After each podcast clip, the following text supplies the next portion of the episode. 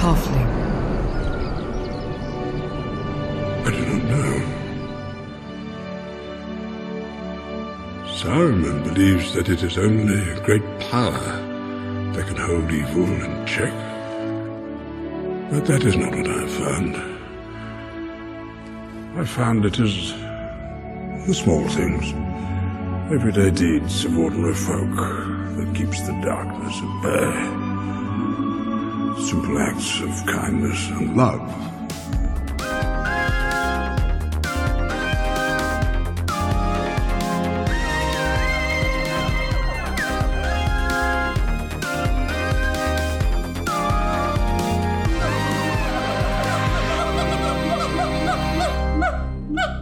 Välkomna till podden Apans anatomi. Jag var på väg att skriva ett läsa brev eller lyssna brev heter det väl egentligen, till en annan podd. Jag brukar nämligen lyssna på Tolkien-podden och att det, det, är en fantastisk podd. De är inlästa som 17 i hela Tolkiens verk, i hela Tolkiens liv. Men det finns ett ämne som de backar ifrån och det är att göra politiska läsningar av Tolkien eller läsa politiken i Tolkiens böcker. Å andra sidan har vi då att tolken ständigt utsätts för politiska tolkningar. Att det är en av de vanligaste populärkulturella referenserna att gå till. Det går inte att vara på Twitter utan att eh, varje vecka är det någon tolkendiskussion där det ska göras referenser hit och dit till vad är Mordor eller vem är konungen som återkommer och så. Att allt är byggt på allegoriska liknelser. Så för att kasta mig in i den här liksom tolken och politiken då så har jag med mig två sparringpartners här. Och det är Judith Kiros, hej! Maiko Vannen, Mattias. Och så Nathan Hammelberg. Mellon. Och nu har ni redan övertrumfat mig i kunskap här. Det är bra. Ska vi börja med bara det här första? Vad har ni för relation till Tolkien? Till Tolkiens böcker? Tja, jag fick tol man får väl tolken eller så får man honom inte. Och för mig så var det kombination av saker. Men jag läste ju hemspråk som liten på engelska. Men jag hade också, en av mina bästa kompisar fick Bilbo, en hobbits äventyr läst som godnattsaga och då tjatade jag om att få också få det så att det skulle vara liksom, då kunde vi leka i samma värld. Och den, jag tror att jag tyckte att många av de saker som många andra kanske stör sig på med tolken, det är nästan det jag gillade mest. Jag älskade beskrivningen av skogar, floder, berg, vandringar, färder, att kläderna blir blöta, att de är missnöjda, att de inte kan tända eldar. Att de, allt det där liksom. För det påminde om liksom, att rymma hemifrån två dagar och vara ute i, i, skogen och så. Så det, jag tror att det, liksom, det bara passade min, mitt barnasinne jättemycket. Och sen senare så mina föräldrar separerade ett tag, de är ihop nu. Men och pappa bodde i Jordbro och jag, när jag var där, brukade hänga massor på biblioteket. Och då hittade jag Bo Hanssons skiva, Sagan om ringen. Mm. Och satt och lyssnade på den. Och jag satt och tecknade till den. Och sen så, pappa var ju liksom då, han var så konverterat till islam. Så att han var väldigt ja, men som nyfrälst, att man liksom ska hålla alla regler. Jag skulle inte teckna tyckte han. Och då, då växlade jag om till, okej, okay, då håller jag på med kalligrafi istället. Och då lärde jag mig liksom att skriva eh, Sirth och eh, Tengwar. De, liksom, ja, de alfabet för Quenya och uh -huh. Sindarin. Och liksom, samtidigt som jag tränade på att liksom göra tags och graph. Och liksom satt och lärde mig skriva i unicial och så, olika kalligrafi. Så det var, jag, jag tror bara att det fick vara en värld jag kunde befolka själv när jag var i mellanplatser väldigt mycket. Mm. Mm. Mm. Nej men jag är ju ensambarn och också ett ensambarn med bibliotekskort. Och när jag var väldigt liten, kanske 6-7, så var jag besatt av Narnia och brukade hänga ganska mycket på biblioteket. Och så gick jag dit någon gång när jag var tio och sa, har ni någonting som Narnia? Fast, vid, men bättre. För mm. att då var jag ändå tio. Och då fick jag låna då Bilbo. Tyckte den var helt otrolig. har skrivit det i min dagbok, till och med. Att det är så. Jag, jag hade också en tendens att skriva som att jag var ett barn i Narnia-böckerna. Så att det står så, läste en helt fantastisk bok idag. Bilbo ser redan fram emot att läsa följande böcker. Och sen så hade jag ritat en liten dvärg och sen så efter det så liksom kastade jag mig in i Sagan om ringen och eh, vad kan man säga, det blev ju liksom en, en besatthet. Jag kan ju säga att min mamma tröttnade ju väldigt snabbt. Eh, jag bestämde mig för att plugga Quenya. Jag blev medlem, mitt första internetkonto var på Lord of the Rings Plaza när jag var 12 kastade mig in med liksom en riktigt knackig engelska i diskussioner. Har Legolas eh, mörkt eller ljust hår? Har Balrogen vingar eller inte? Det var liksom de stora existentiella frågorna redan som då. Fortfarande är. Som fortfarande jäckar eh, läsaren. Och då, då höll jag helt enkelt på med det väldigt, väldigt mycket, väldigt länge. En vän till mig skaffade också ett eh, Sagan om ringen-spel, ett frågespel, som jag insisterade på att spela hela tiden för att jag vann konstant. Ja, så det är liksom det. Jag, ehm, jag var, var och är fortfarande väldigt entusiastisk kring de här böckerna. Ehm, de har betytt väldigt mycket för mig, framför allt kanske för att de ger en så mycket utrymme att skapa själv att fantisera. Jag tänker att vi kanske kommer att återkomma till det, men djupet i världen som är konstruerad gör ju någonting med läsningen också. Och också att, eh, att böckerna, trilogin då, liksom framställs som översatta dokument. Mm. Det gör ju någonting med eh, liksom ett spänningsfält som upprättas mellan vår värld och världen man läser om. Så det för mig var, var kanske det som, som eh, lockade mest. Ja, min väg, ja den är nästan mer pinsam. Att det som barn så drömde jag om att bli präst när jag tänkte på yrken. För jag tyckte det verkade så häftigt att få stå och dra sagor hela dagarna och bara prata det och ha det som jobb.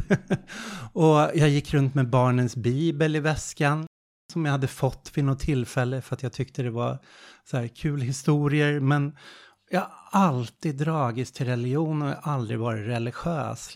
och haft de två, älskat att sätta mig in i mytologiska världar. Och då från Bibeln gick det till grekisk mytologi och sen till nordisk mytologi.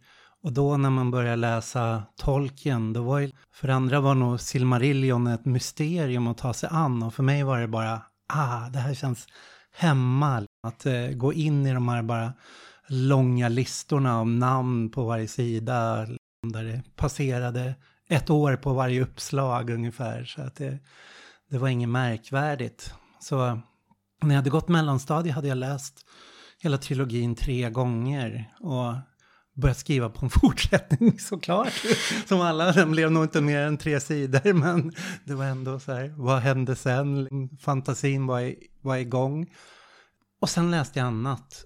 Och sen slutade jag läsa skönlitterärt i stort sett och bara läste politiska böcker. Så när jag hittade tillbaks till tolken då var det mycket på grund av eh, ja, poddar, breven och att jag höll på och läste mycket om så konservatism och någonstans försökte förstå det där med att det alltid beskrivits som så här, tolken som den konservativa. Och när jag, var, jag bodde i Italien några år och där var det en stor strid i Italien just för att i Italien så har fascisterna någonstans tog monopol på tolken på 70-80-talet. Medan liksom i typ Amerika, England så var det ju liksom hippierörelsen som plockade upp den. Att Silmarillion eh, och Lord of the Rings ligger, eh, så finns med i Easy Rider och Beatles drömde om att göra, få spela rollerna själva i Sagan om ringen. Men där i, där i Italien var det en strid om det medan Tolkien-sällskapet och fångade upp ett gäng autonoma författare som kallas Wu Ming, ett kollektiv, som började skriva om tolken, antifascisten och tolkens anarkism, tolkens maktkritik. Och då blev jag så här eld och lågor när jag läste det där Började läsa om allt med, med nya ögon och ta man det. Ja, men det är tre perfekta ingångar. Så här. Men om man ska prata om tolken och politik, då måste man ju ta i hans brev, varenda sida, varenda sida, i hans inledningar, i hans intervjuer så säger han alltid, det första han säger, det här är inte analogier, det här syftar inte på andra världskriget, på Stalin, ni ska inte läsa in sånt. Den här andra världen måste ni ta på dess premisser, gå in i den och förstå den inifrån. Hur tänker ni på det där? Analogiläsningarna kring Tolkien. Wow. Jag hade en, en hemspråkslärare som, han lät oss eh, läsa, vi fick läsa Sagan om ringen, jag tror inte alla läste klart den, men vi liksom nosade på, jag läste den ju väldigt frenetiskt. Men så läste vi Lord of the Flies och 1984 också, och hans poäng var väl då att så här, att Storbritannien efter kriget var som oförmöget att hantera vad man hade varit med om i i, realistisk form, utan man behövde... Och jag köper det som en jättestor förklaring till varför tolken blev populär. Mm. Det köper jag. Och också skulle jag säga, det är någon tolkienolog som säger att liksom tolken återuppfann eh, hjältemod. Därför att första världskrigets krig, det, det, det vibrerar ju det, hur vidigt han tycker det är. Och att även andra verket, han liksom brevväxlar med sina söner och han tycker att det är fruktansvärt. Och då att så, omdefiniera vad hjältemod är, att det är så här, det är inte de modigaste, person, modigaste personerna av alla är väl liksom Sam Gamgi, typ. Mm. Och det är inte de som krigar, utan de som går förbi kriget för att liksom krossa makten, typ. Men det där är en analogi, jag tror ändå inte att han, jag tror inte att liksom det är menat som andra världskriget. På något sätt, till att börja med så började han skriva det långt innan. Och han började till och med skriva på Silmarillion innan han var i, i, i krig. Eller han började skriva på språken. Sen började mm. han väl liksom sätta mytologin när han fick led, blev hemförlovad. Men att det var inte riktigt det, det var inte där det skedde, tänker jag. Men, så jag tänker mer att liksom, man får nog ta bort åtminstone de här liksom plumpa liknelserna och mer tänka kring hans sätt att se makt. Och även så här, de intressanta kristna eller katolska teman tycker jag som finns där, liksom hur han brottas med teodicé och att han brottas med hur kan ondska finnas om Gud är allsmäktig och hur kan lidande finnas och så vidare. Och sen en typ av tro på så här gudomlig försyn, att liksom absolut makt korrumperar absolut. Den mm. biten. Det är intressant, inte att liksom säga det här är Sovjet eller Nazityskland eller Storbritannien eller det är inte. Ja, för mig blir böckerna väldigt ointressanta om man skulle betrakta det som en typ av om man skulle betrakta sin läsning som att det helt enkelt handlar om att avkoda olika symboler. Mm. mm. Och hitta då liksom vad är det i den verkliga världen som de här karaktärerna symboliserar till exempel. Jag tror att det absolut, alltså för mig är det en, en otroligt viktig ingång att han började med språken. Han började med språken och bygger en värld kring dem. Och den världen handlar ju väldigt mycket om dels att den ska kunna omfatta språken, språkutvecklingen, de olika dialekterna, men också att um, det på olika sätt är som att språken ska matchas med en viss estetik. Och det är så de här kulturerna uppstår. Så, så jag tycker att böckerna är bättre att närma sig dem som eh, försöker skapa en myt, eh, mm. som mytbildning. Och jag tänker att myt och allegori är ju inte samma sak. Nej. Och inte nog med det, jag tycker också att, att eh, det är ju givet att man inte kan avskärma författaren från omvärlden, liksom från, från platsen han skriver ifrån. Men, men det är också att, att reducera hans källor, att gå in i till exempel, ja, det här är bara katolicismen, eller det här är bara andra världskriget, eller det här är bara eh, liksom, det förfallna imperiet. Eh, utan han drar ju från väldigt många olika källor, och bland annat då anglosaxiska källor. Och det där begreppet du tog upp om att, att skapa myter, han han har ju en, eh, en föreläsning om det där han pratar on fairy tales.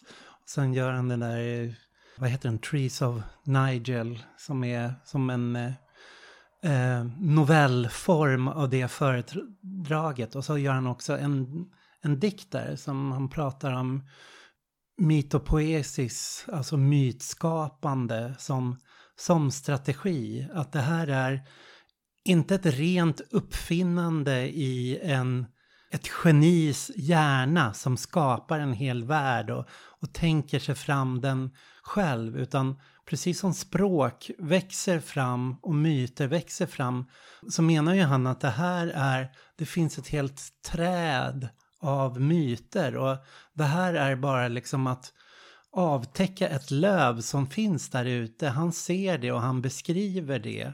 Och det är del av någon annan, det är en del av en hel struktur. Så att det är inte konstigt att den, den bär på liknelser med liksom de religioner och de traditioner han har studerat. Men det innebär inte att man kan förstå dem som bara plockade därifrån. Utan allt får ju liksom ny dynamik och spela ny roll i det här. Jag tänker så här, ett, man kan prata om politiken, det politiska i den här världen så att säga.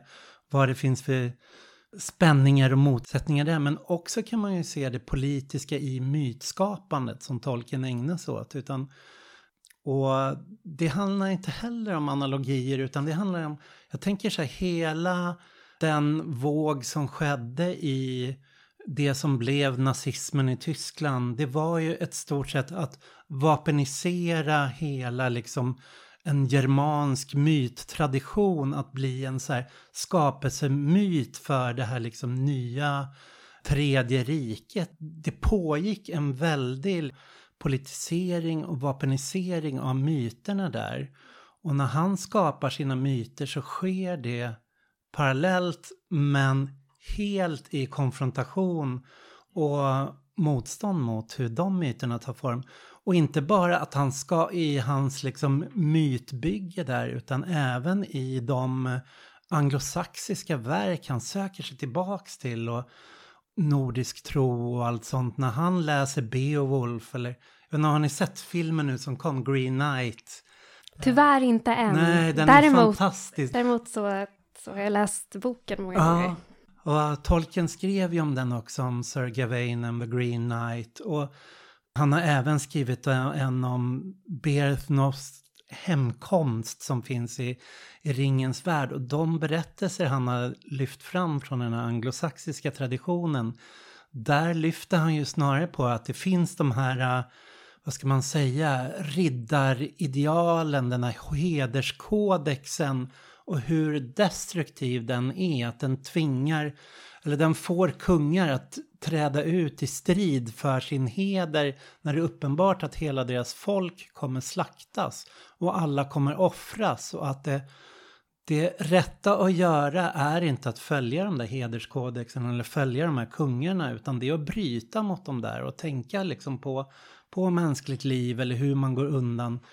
Hela Green Knight är ju liksom en lång historia om Sir Gawains misslyckande. Att liksom han utmanas vid kung Arthurs hov liksom i en, eh, i en spel om eh, där man ska förlora sitt huvud. Och hans ångest inför det och han kommer tillbaka sen till runda bordet utan att ha blivit halshuggen och alltså har förlorat. Och allt har varit att testa om de kan leva upp till sin till sitt riddarideal, men lever de upp till sina riddarideal kommer de vara döda. Det är bara genom att liksom bryta mot sina riddarideal som de kan leva. Så tolken plockar fram det, hela den, så här, den kritiska tradition som finns där också. Som i myterna där de själva utmanar mm. de här idealen och visar på det absurda i det. Istället för att se det som, som bara hjälteepos som hyllar ett hjälteideal. Det är ju intressant det där, för Tolkien vägrade ju bland annat intyga till sina tyska publishers, tyska ja, publicerare då, att han, att han själv var arier. Och hade också sagt så, ja men så vitt jag vet är jag tyvärr inte besläktad med det oerhört kreativa judiska folket liksom.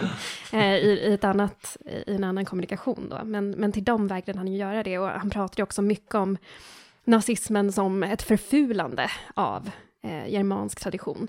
Absolut. Och vad gäller liksom kritik mot eh, hjältemyter, både ett skapande och en kritik mot den här hjältekodexen då, så är det ju någonting som i Sagan om ringen-böckerna, men också i liksom det vidare arbetet är otroligt tydligt. Hur många som omkommer i Silmarillion av ingen anledning. Det finns ju till och med ett av krigen som bedrivs mot den ursprungliga ondskan Morgoth då, The Ninth Arnoediad, The Battle of Unnumbered Tears, för att det går inte ens att sammanfatta hur många liv som eh, spilldes vid det slaget. Och det finns inte ens något, någon heroiska berättelse kring det. Liksom. Mm. Och sen också tänker jag på vad anses vara, vad lyfts fram i trilogin som heroiskt? Vad får mm. vi se till att börja med?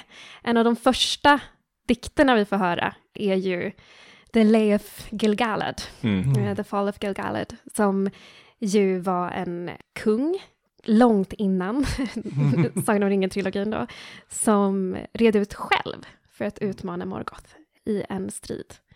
Det var ju det heroiska, att sätta sitt eget liv på spel och inte komma med, inte dra in folk, inte dra in sitt folk i ett slag som inte går att vinna. Mm. Sen dog han ju, men det är liksom den heroiska berättelsen i, i det. Mm. Jag hör, jag hade så här BBCs radiodramatisering av Lord of the Rings. Så massa kassetter som liten. Så liksom, jag hör bara Gilgalad was an elven king of him the harpers heart. Liksom. Ja. Jag hör liksom hur det ekar i huvudet för jag kanske har hört den så 10-20 gånger. Mm. Men jag tänker också att eh, det var ju, jag tyckte också Silmarillion var fantastisk, men när man läste det var ändå en chock för att i jämförelse med Bilbo och Lord of the Rings, men kanske framförallt Bilbo, så är det ju, det är inte ett subjekt. Det är ju som att liksom, man läser Nya Testamentet, Jesus, och så någon sekund får man läsa om Johannes eller någon, men det är liksom, det, är, det finns en protagonist and that's it. Sen läser man Silmarillion och det är liksom, det är en hel Alltså det är som att läsa, det kunde också varit grekisk mytologi, att man hör någon saga eller en berättelse om liksom Ikaros, man hör en saga om, eh, jag vet inte, Teseus, man hör en saga. Och, och sen också just att, det tänker jag på med, med myter, för jag tycker ofta att man får höra, jag har en del vänner som, de, de they can't stand much of Tolkien, alltså det är bara det här är, och, och du läser sagor. Men jag tänker att när man läser tolken, då är det precis som att hur använder vi grekisk mytologi i vår värld? Vi pratar om så här, The Apollo som så här, ah, här är någon som så här, träffar rätt med sina dikter. Eller Apollon som så här, eh, rymdprojekt, döpt efter det. Eller vi pratar om psykologi och pratar om elektrakomplex och det ena och tolfte. Eller vi sätter upp pjäser som är liksom ganska moderna och psykologiska som handlar om Medea. Eh, alltså vi, har, vi pratar ju om det här på alla nivåer. Och så är ju Tolkien också, att liksom när Gandalf pratar med Frodo om att det, eh, ja det blir svårt på svenska, men pity, it was pity that saved Bilbos hand. Att han visar nåd eh, till Gollum, eller mot Gollum, kommer tillbaka som nåd att han själv inte korrumperas. Mm. Och den biten, det är ju supermodernt. Det är ju lite så här, um, man skulle kunna prata om hur våld påverkar en, eller man skulle kunna prata om även korruption på en bredare plan då liksom. Men sen så finns det liksom, bläddrar man hundra sidor och då är man liksom tillbaka i just någonting som kunde varit ur Iliaden. Så att den rör när, när de är på, alltså nevermind analogi, jag menar bara liksom djupet i det, att när de springer omkring i Dagorlad eller efter det, så säger Tolkien har sagt någonstans att Sam är bokens hjälte. Det vill han liksom vara mm. tydlig om. Att det är den här som Frodo är liksom, har lite Jesuskomplex och är lite arrogant och mäktig. Och Sam är, påminner honom om sin, hans Batman. De bondekillar mm. och arbetarkillar som han hade som tjänare under kriget. För att han själv blev inkvoterad som överklass fast han kom som föräldralös. Bara för att han hade gått på en fin skola. Och han identifierade ju sig så mycket med dem, att det var de som fick honom att palla det. Liksom. Men i varje fall just att det psykologiska där, att Sam, han säger någonstans i någon intervju från Oxford från 68 eller någonting, att det är någon gång när Gollum, eller Smeagol då, typ klappar Frodo och lägger en filt på honom. Ja. Någonting. Mm. Och då flippar Sam bara, backar vad gör och slår honom eller någonting. Så här. Precis, det är en scen där um, Frodo och Sam vilar. Ja. Och uh, Frodo ligger då i Sams knä. Och eh, det, precis då så finns en öppning mot Ja, det goda i Gollum. Ja, Go- när han Go- ser dem tillsammans och Smigol kikar fram. Och så lägger han tassen på, kan man säga tassen, Ja. Gollum, på, på Frodo. Och då vaknar, eh, då vaknar Sam. Och blir liksom väldigt eh, Ja, mm. aggressiv för att han, han misstar det för att, att Gollum sträcker sig efter ringen eller på, någonting, på Mm. något sätt vill skada. Frodo då. Och då stänger det ner Stängs för den alltid, liksom Mm. den dörren. Ja, men också att just han, att hans, att det, det finns ju, jag tror det här om man vill säga någonting kristet så tror jag att han menar nu också att alla människor, ingen människa är ofelbar. Så Men- till och med den hjälten är liksom, Ja, att alla kan liksom, och även omvänt, att så här, det är inte kört om någon. men det är ju det som jag tycker är lite intressant med orcherna. Mm. För där är det ju någonting väldigt komplicerat som händer. Vad är orcherna för folk Mm. om de inte är kapabla till nåd eller kärlek? Det de gör är att de äter, arbetar, reproducerar Ja. sig och slåss. Liksom, I ett eh, liksom, otroligt eh, grymt, hårt och eh, plågsamt liksom, liv. Mm. Där det inte finns vänskap eller ömhet. Och, och att han skapar dem Mm. på något sätt är ju ett problem, tänker Mm. jag. För katolska läsningar bland annat, men Mm. liksom generellt för, för många av argumenten han gör Mm. vad gäller nåd och, och kärlek. Ja, Ja. Han, han trycker på att de kan bara härskas över. Att Mm. skulle de inte härskas över så skulle de ge sig på varandra. Och den som deras naturliga organisering är att följa den starkaste orchen. Liksom. Och om någon starkare makt kommer och betvingar dem så följer de den. Det är allt som finns i deras drivkraft. Mm. Och i filmen tänkte jag på det att de löser ju problemet med orcherna där genom att eh, de passar på att samla alla orcher på samma plats. Och sen när Baradur faller så går även orcherna under på något Mm. sätt, de krossas då. Världen faller undan på något sätt. Men frågan är ju på något sätt, vad gör man med de överlevande orcherna i den här världen? Det får vi ju aldrig veta. Mm. Kanske lika bra. Men de är ju å andra sidan den enda ondskan som är... Alltså orcherna är svårast att förklara men Morgoth och Sauron och alla, de kommer ändå någonstans ur en form av godhet som går över i egoism. Och det är egentligen inte en artskillnad mellan dem och alvernas fall eller andras fall utan det är någonstans Noldors väg. Att det är när den här Hybris. hybrisen Mm. slår till ja, så, så leder det till en eh, maktvilja eller någonting sånt.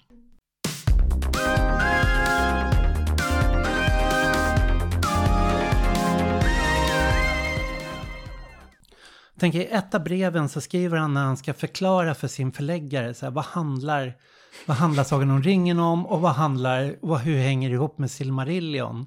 Så gör han en tiosidig lång utläggning, men det är en mest ändå filosofiska beskrivning av de här böckerna. Och då, då säger han att ja, men det, är, det är tre saker de här böckerna handlar om. Det är fallet, dödligheten och maskinen. Vi kanske ska bara bena upp de grejerna. Fallet, dödligheten och maskinen. För i alla fall fallet och dödligheten är ju rätt lätt att se vad det handlar om. Att det finns ett fall genom hela de här böckerna. Så här, att det, det är inte någon slags en progressiv berättelse som går mot högre och högre stadier utan det är en värld som är skapas i en gyllene ålder och sen får man följa den där mytiska världens bortdöende och när det dör bort då börjar den historiska epoken som är människornas tid. Men Mm. även människorna befinner sig i någon slags fall. Precis, det är ju ett, eh, ett dalande. Apropå, för att återgå lite snabbt till frågan om analogier, så Ja. är det ju kanske lättare att betrakta böckerna som en analogi om man ser på dem isolerade från det övriga materialet. Att titta på Sagan om ringen utan att titta på Bilbo, utan att titta på Silmarillion, utan att titta på breven eller Mm. kringliggande texter. Men det han bygger, om man tittar på, på allt material, det är ju um, en ursprungsberättelse och en berättelse om ett fall. Mm. Han har ju till och med skrivit in en apokalyps i, i, i liksom myten, Dagor Dagorath, eh, den sista striden, som är ju liksom hans version av Ragnarök, mm. hans version av apokalypsen då som, som ska komma. Och vi inser ju när vi läser trilogin att vi börjar närma oss mm. den delen av historien snarare än liksom den tidiga åldern eller det ljusa eller det hoppfulla. Och, och det, är ju, det, det, slutar ju melankoliskt. Liksom. Det är ju mm. melankoli genom hela boken. Alverna försvinner, um, det börjar bli skymning. Um, det är människornas tid nu som närmar sig. Myterna dör och byts ut mot industri. Och den typen av eh, melankoli, eh, tänker jag i alla fall, eh, kommer väldigt mycket ur de eh, anglosaxiska källorna. Eh, jag eh, själv eh, pluggade ju anglosaxisk litteratur. oj, vilken twist! Värdelösa bidragstagande vänsterperson som jag är. men, men det gjorde jag ju och jag kommer ihåg känslan när jag, jag fick i uppgift att översätta en dikt som heter The Wanderer, Vandraren. Och den är ju eh, i princip samma dikt som förekommer i Tolkien, Where is the horse and the rider? Han har lånat ett stort stycke och sedan skrivit vidare på det. Och eh, ursprungsdikten, The Wanderer, är oerhört eh, melankolisk och rörande. Jag tänkte att jag kanske skulle kunna mm. läsa lite ur den. Nu är inte min anglosaxiska perfekt, så jag tänker att jag läser kanske ja, jag tänker att jag läser på engelska då. Och säg, jag vill, att, jag vill såklart att ni ska hålla med mig här, men det här är ju någonting som skulle kunna stå i Sagan om ringen, det här. A wise hero must realize how terrible it will be when all the wealth of this world lies waste, as now in various places throughout this middle earth, walls stand blown by the wind, covered with frost, storm swept the buildings. The halls decay, their lords lie deprived of joy, the whole troop has fallen. Mm, mm, ja, verkligen. Och så kommer han ju, så kommer ju liksom Skär kom Merk, Skär Mago, Where's the horse gone, where the rider? Som då är refrängen i den här dikten från Rohan då, som det här mm. är eh, i Sagan om ringen-böckerna. Men jag tänker att det är liksom otroligt viktigt att han har tagit just den dikten. Mm. Den dikten handlar om en ensam man en man som har lämnat allt bakom sig, vars vänner har dött, eh, vars eh, familj är försvunnen. Det enda som återstår är att vandra, eh, att se fåglarna slåss på, på sjön och att minnas. Och där finns det ju det här, det nostalgiska elementet, men det nostalgiska elementet är så tätt förknippat med fallet, med liksom, det är någonting som är över, någonting som kanske inte ens fanns till att börja med. Och sen i slutet av den dikten så kommer ju liksom det kristna elementet in, som i så många anglosaxiska dikter. Men i Tolkiens dikt, i hans version av The Wanderer, så har han klippt det. Mm. Och det är ju också väldigt intressant, mm. med tanke på hur många som pratar om Tolkien som eh, Ja, men att man kanske förväntar sig att det är tolken som ska ha det kristna slutet, det mm. klämkäcka. Mm. Men ja, skönt att Gud finns ändå, eller hur guys? Ja, men istället kommer det i den här jättegamla dikten. Så, så det, det tänker jag på. Jag tänker på att fallet och dödligheten, mm. precis som i kristendomen, är, är besläktade med varandra. Och, att, och om, vi ska, om jag ska få säga någonting litet om dödligheten också, så tänker jag att att dö dödligheten är så central för, en central motivation kan vi säga, men en central aspekt av Sagan om ringen och av allt han skriver kring, i och runt Sagan om ringen. Rädslan inför döden, oron inför döden, det faktum att alverna kommer till Mandos hallar, men människorna inte gör det. Vem vet vart de tar vägen? Och sen i slutet då, Frodo seglar iväg till the undying lands, mm. platsen där döden inte finns. Och Sam väljer att följa honom, snarare än att dö och hamna på samma plats som hans familj mm. då. det är ju också någonting väldigt liksom meningsfullt i det. Det där togs upp i Ja. en queer läsning av tolken som jag läste. Som också Mm. så här, jag har, jag har två sådana, liksom, vad säger man, epiphanies, uppenbarelser. Eh, det ena var, det finns en, en eh, serie med äh, grafiska noveller, varianter av liksom äh, Iliaden. Och jag minns så väl när jag läste, jag läste Iliaden, jag läste humanistisk linje, så då skulle man läsa det. Och så läste vi det och läste om den på grekiskan och på latinet. Och jag bara, Jesus, det här är så himla forced. Vadå, skulle det startat något jävla krig över någon brud och något äpple? Det här, kom, det här är bullshit, typ. Och sen så när man läser den här, den heter A thousand ships, Age of Bronze. Och, och då bara, nej, det här är världens mest, vadå, det där liksom, äpplet, Helena, det är liksom skottet i Sarajevo. Alltså det är så himla verkligt där.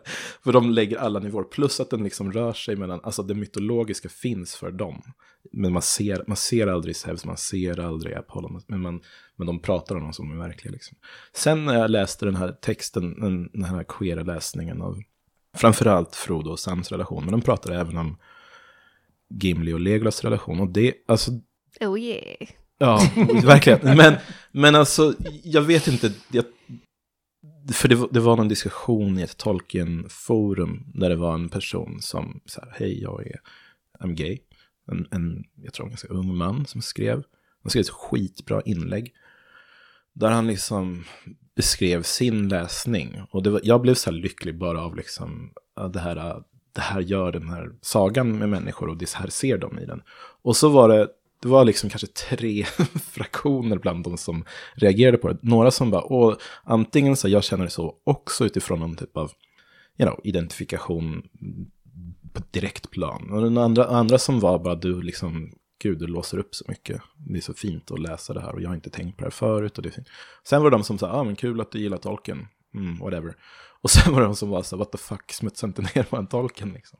Sen läste jag den här artikeln och då går han igenom liksom alla passager där liksom Frodo och Sam visar varandra ömhet. Och när man liksom ser dem listade bredvid varandra, men också så bollar han mellan det och liksom biografiska delar av Tolkiens liv. Inte att Tolkien skulle vara gay, men att han garanterat av sina närmsta vänner, sådana som han liksom, som dog framför hans ögon i krig, vars så här, poesi han såg till att få publicera, att han har sett homosexuell kärlek och ömhet. Och att han sa, jag, har, jag var 19 år första gången jag hörde ordet homosexuell, jag, jag, har ingen, jag har ingen språk för det. Så att jag tänker att det liksom bara sipprat ut utan att liksom, men om man då tar det som du tar upp, att Sam väljer sen att liksom, efter att Rosie Cotton har dött, åka till det odödliga landen. Ja, det får man göra vad man vill av, men det är en väldigt rimlig tolkning. Att, eller så att, you know, det är inte som att eh, Mm. man ser så mycket, vi ser ju aldrig Frodo gestaltas heterosexuellt om vi säger så. Men Till exempel. Ja, precis. Men också tänker jag att, att, ehm, att liksom att välja the afterlife Ja. med Frodo snarare än med Mm. Hustrun då. Och sen, men sen så tänker jag också på det här med att, och det tänker jag är en del av det du pratade om i början Mattias, det här med hur man, hur man tolkar tolken. Ja. Eh, Men också tolken som författare. Att Ja. man, man på olika sätt gärna söker efter analogier och allegorier. Och det här syftar han på. Och Sauron är Stalin eller så. Eller nu kanske Saruman är mer eh, besläktad beroende på hur man går in i den läsningen. Men, men tolken som person kommer ju inte ur Liksom folk, folk tycker jag, jag tycker folk närmar sig honom som att han inte kommer ur en kontext där det fanns en, en liksom pågående politisk diskussion kring homosexualitet, anarkism, kommunism, fascism. Mm. Alltså alla de sakerna har han ju givetvis hört och tagit ställning till på olika Mm. sätt. Och, och jag ser också definitivt ett queert element i, i relationen mellan Frodo och Sam framför allt. Men jag tänker specifikt på en eh, passage som jag läste om ganska nyligen där Shelob, den fruktansvärda eh, spindeln då, det är ju liksom en, en eh, eh, kvinnlig spindel, kan man säga det? En honspindel. Honmonstret säger i En hona som, ehm, som ju är på något sätt den totala motsatsen till Sauron. Hon är köttig, hon är kropp, hon är slemmig, hon är äcklig. Mm. Och man, man ser henne liksom som ett framvällande mm. kött i princip. Och det finns ju scenen där Sam dödar henne, beskrivs ju också av, av folk som läser och tolkar tolken liksom, som, en, en viss, som att det är liksom en, en, sexuell scen i princip, där han liksom penetrerar henne och hon faller omkull och sprattlar och dör. Men det är ju det som kommer efter som är det intressanta, för då kommer en väldigt öm scen mellan Sam och Frodo. Att eh, Frodo ligger ju död, interpretationstecken då, och Sam kommer fram och liksom kysser honom och rör vid hans kalla hud då. Och där ser jag också som att det handlar om, no det finns ett element där av, för att liksom homosexuell kärlek framställs som, som att den är liksom på något sätt, åtminstone mellan dem, spirituell. Precis innan så har, om man kan säga så, så har liksom kvinnan köttet slaktats, slaktats. i plötslig extas. Och sen efter det kommer det här kyska, mm. homoromantiska ögonblicket, ja. som kanske handlar på något sätt om liksom den rena kärleken, den mm. utan lust. um, så det är ju, det, så kan vi också se på det. Var kommer Gollum in då? Vart kommer han in i den här ja. trekanten? Nej. Jag tänkte bara få hoppa tillbaks till det här med döden, för att det, tolken 1968 så är han med i en eh, tv-dokumentär. Och då ska han beskriva hela, så här, vad handlar ditt verk om? Och då säger han så här, ja men Simone har förstått det här liksom i ett passage från Simone. Och då är det Simone de Beauvoir som han, och det tycker jag känns så, så oväntat att tolken refererar till, men då har han ett stycke av henne om döden. Så här, There is no such thing as a natural death. Nothing that happens to a man is ever natural, since his presence calls the world into question. All men must die, but for every man his death is an accident, and even if he knows it and consents to it, an unjustifiable violation. Så döden verkar ju vara så oerhört central när han ska beskriva det här och då tänker jag det är just alverna som är odödliga och människorna som är dödliga. Det är de två, två barnen till Iluvatar, till Guds barn, vad man ska säga, som befolkar världen. Men alvernas fall och alvernas förhållande till döden är ju också att den värld de lever i är i förfall. De ser den vittra bort runt omkring sig och den, den så positiva sidan hos alverna eller någonstans som deras närhet till naturen och skapande är ju att de ska vårda och liksom eh, ta hand om naturen.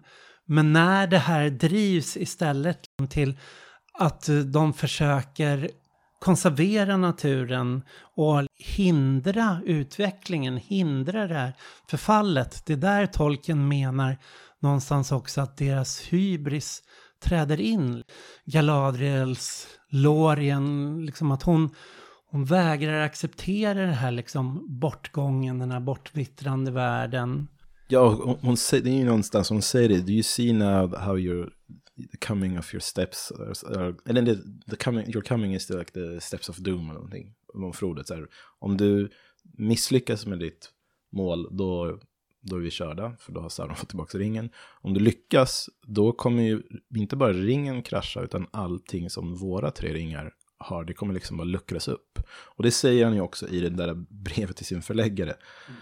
Att liksom, ja men de försöker balsamera mm. världen. Liksom. Och, och jag tänker att det har ju även Dunedain jättemycket. Dunedain är, här, om man tänker att människorna gentemot alverna i den första åldern har någonting, de brinner som facklor, de ber en gör det som inte någon av Fenars söner eller någon har klarat att göra. Och då blir de välsignade och så får de liksom av valar lite längre liv och grejer. Och sen så tappar de det också, för de blir precis som alverna, att de bara, vi vill inte vi vill liksom, vi vill leva för alltid, de sätter sig upp mot gudarna och sånt där. Och det där finns ju kvar i liksom att så här, Aragorn, jag är liksom har jag Isildur kvar i mig är också lika fucked up typ.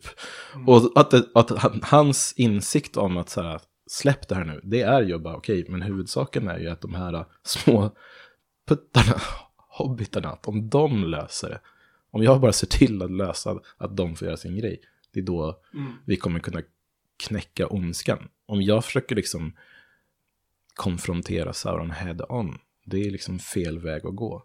Och jag tänker just att då blir ju hobbitarna, de kommer och blir i relation till människorna, eh, ungefär det vad människorna var i relation till alverna i, först, eller i Silmarillion.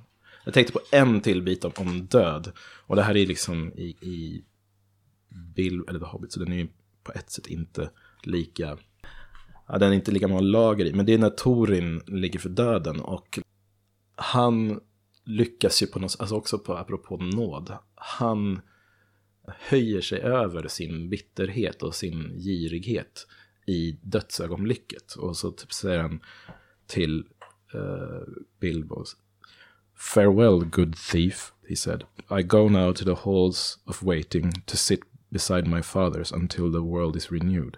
Since I leave now all gold and silver and go where it is of little worth, I wish to part in friendship from you, and I would take back my words and deeds at the gate. Bilbo knelt on one knee, filled with sorrow. Farewell, king, under the mountain, he said. This is a bitter adventure, if it must end so, and not a mountain of gold can amend it. Yet I am glad to have shared in your perils. That has been more than any Baggins deserves. Och då svarar Thorin, No, said Thorin. There is more in you of good than you know, child of the kindly West. Some courage and some wisdom blended in measure. If more of us valued food and cheer and song above hoarded gold, it would be a merrier world. But sad or merry, I must leave it now. Farewell. Alltså, sensmoralen att såhär, lev för glädjen, del av liksom det rika istället för att klamra sig fast vid det. Liksom. Dvärgarna är ju nästan här, på vissa sätt ännu mera vägra släppa än vad, vad Noldoralverna är i många avseenden. Men det finns hela tiden någonstans i tolken en motsättning och liksom en mellan högre och lägre. Att det, du har valar, gudarna som hämtar över alverna och de alver som får leva i dess närhet, ju närmare de kommer desto mer höjs de till gudarnas nivå, blir lika upplysta, blir nästan gudalika och så finns det de då som ser att eh, vi skulle kunna vara som gudar själva. Vi skulle, eh, vars hybris eller vi skulle kunna härska över Midgård, skapa våra egna riken och så. De hamnar i det här förfallet och sen kommer människorna, de människorna som får leva i alvernas närhet, i alvimperiernas närhet, Numenor, de blir alvlika, till slut så blir de lika, de kan skapa som alverna, ser nä nästan ut som alver, deras liv sträcks ut längre och då kommer deras fall att de skulle vilja vara odödliga som alverna och därför liksom straffas de och liksom drivs i landsflykt. Och sen kommer de vanliga människorna där och då har vi någonstans hobbitarna som inte kanske strävar efter att vara som människorna men de befinner sig ändå i samma relation. Så att det är hela tiden det där högre och lägre och liksom den här att inte få den platsen och då liksom bryta med och hamna i ett förfall. Men sen har vi å andra sidan att det är alltid hos tolken det är de lägre, de oväntade som, som gör de här stordåden som inte räknas med. Att när de försöker bryta loss, när vi har de här stora alviska korstågen eller vad man ska säga mot Morgoth för att ta tillbaks silmarillerna och bry, bryta loss dem med hans järnkrona. Då är det beren som kommer och smyger sig in och bry, bryter loss en silmarill. Och beren är ju liksom motsvarigheten till Frodo eller Bilbo senare. Att det, det är som samma tema som går igen hela tiden fast det produceras för en ny tidsålder och kanske ett nytt nytt stadium. Så här, att det... This is the hour of the Shire folk. where, where they are right. Jag menar att det är just det, några som ingen har räknat med. Ja. Det är de som räk, alla räknar med som fallerar. Och det är de som ingen ens har inkluderat i berättelsen som, Ja. som driver den framåt. Men det är ju intressant med hobbiterna att många är så förvirrade och förvånade över att se dem. Det är ju kanske det som är liksom det mest, det som, som förenar de personer som, som hobbitarna stöter på. Mm. Vad är ni för någonting? Vilka är Ja. ni? Vad kallar man er? Var liksom, kommer ni ens kommer ni ifrån? ifrån? Ingen vet vad är deras ursprung. Exakt. Och sen är det ju det här med liksom, jag tänker att det finns en liknande, det finns en liknande diskussion där kring enterna till exempel, som också har blivit delvis myt då. Ehm, och när de dyker upp eh, så är det ju till Sauron, eller Sarumans förskräckelse och förvåning. Att han trodde att de var passiviserade och i princip utdöda. Men där kommer de igen, så på något sätt om vi ska återvända till det här med maktkritik, så, och vi pratade ju också lite om The Woses, The Druidine, eh, som då är ett, ett eh, urfolk kan man väl säga, som lever i skogen och som, som eh, hjälper eh, till i kampen mot orcherna. Att det handlar mycket om oväntade allianser mellan folk som, som av makten anses vara kraftlösa. Ja. De som bara duger till att styras och bestämmas över eller ignoreras och marginaliseras helt. När de kommer samman, det är först då saker rör på sig. ja. Eh, och genom oväntade taktiker. Det där, det här är ett citat som Yet such is oft the course of deeds that move the wheels of a world. Small hands do them because they must, while the eyes of the great are elsewhere. Och just det där att de storas blick är någon annanstans. Att det, jag tänker, det är så tydligt i skillnaden på Saruman och Gandalf. Om man kommer till de här fallet dödligheten och maskinen eller magin då, att det maskinen och magin det är att genomtvinga en förändring eh, som alverna försökte göra genom att bromsa liksom förfallet eller som numenorerna försökte göra genom att storma himlen för att bli odödliga. Men även det som Sauron gör med maktens ring eller Noldor gör med, med Silmarillions, det är att man skapar, att magin är att skapa maskiner som ska, som ska genomtvinga någonting. Och det som kännetecknar Saruman om man läser det, det är ju han, han är ju researchern, han är den som går in för att studera ondskan i närdetalj, sitter och glor in på deras hatsajter. Nej, nu ska jag inte allegoriska läsningar, men Alltså, Palantirerna, det är Twitter, det kan vi vara eniga om. jo, han, han gör de här närstudierna någonstans och det, han är fokuserad på det stora maktspelet, geopolitiken, aktörerna, kungarna. Kan man eh, skapa den här alliansen med Sauron där man sen hugger Sauron i ryggen för att, för att själv eh, ta den här maskinen i, till, eh, ja, göra den till sin så att säga. Medan Gandalf, han är ju den som bara vandrar och bara lyssnar och bara går runt och pratar med alla och rådger och söker sig till de oväntade, till de små, till de avvikande.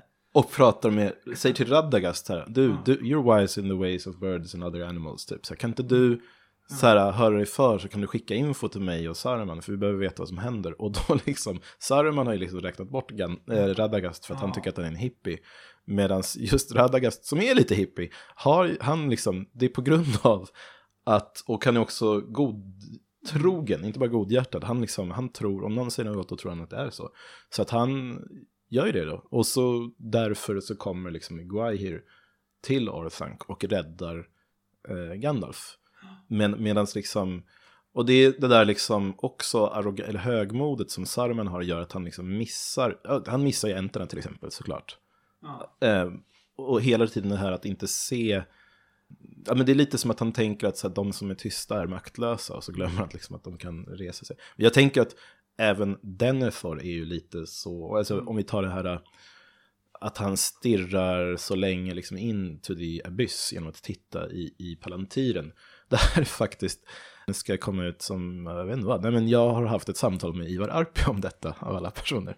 Och där var jag bara wow, hade du den här analysen? Kommer ut som samtalsaktivist Ja, kanske? ja precis. Ja, får jag vara Navid Modir här? Nej, jag skojar. Nej, men just i den biten så sa han, och jag håller med om det, att Denethor i filmatiseringen är så vulgärt skildrad. Han sitter och så smaskar och äter typ något tomater ensam på sin kammare och stirrar helt obrytt ut i ingenting. Medan Pippin sitter plågad och tittar på. Samtidigt som han har skickat ut Faramir mot en typ säker död.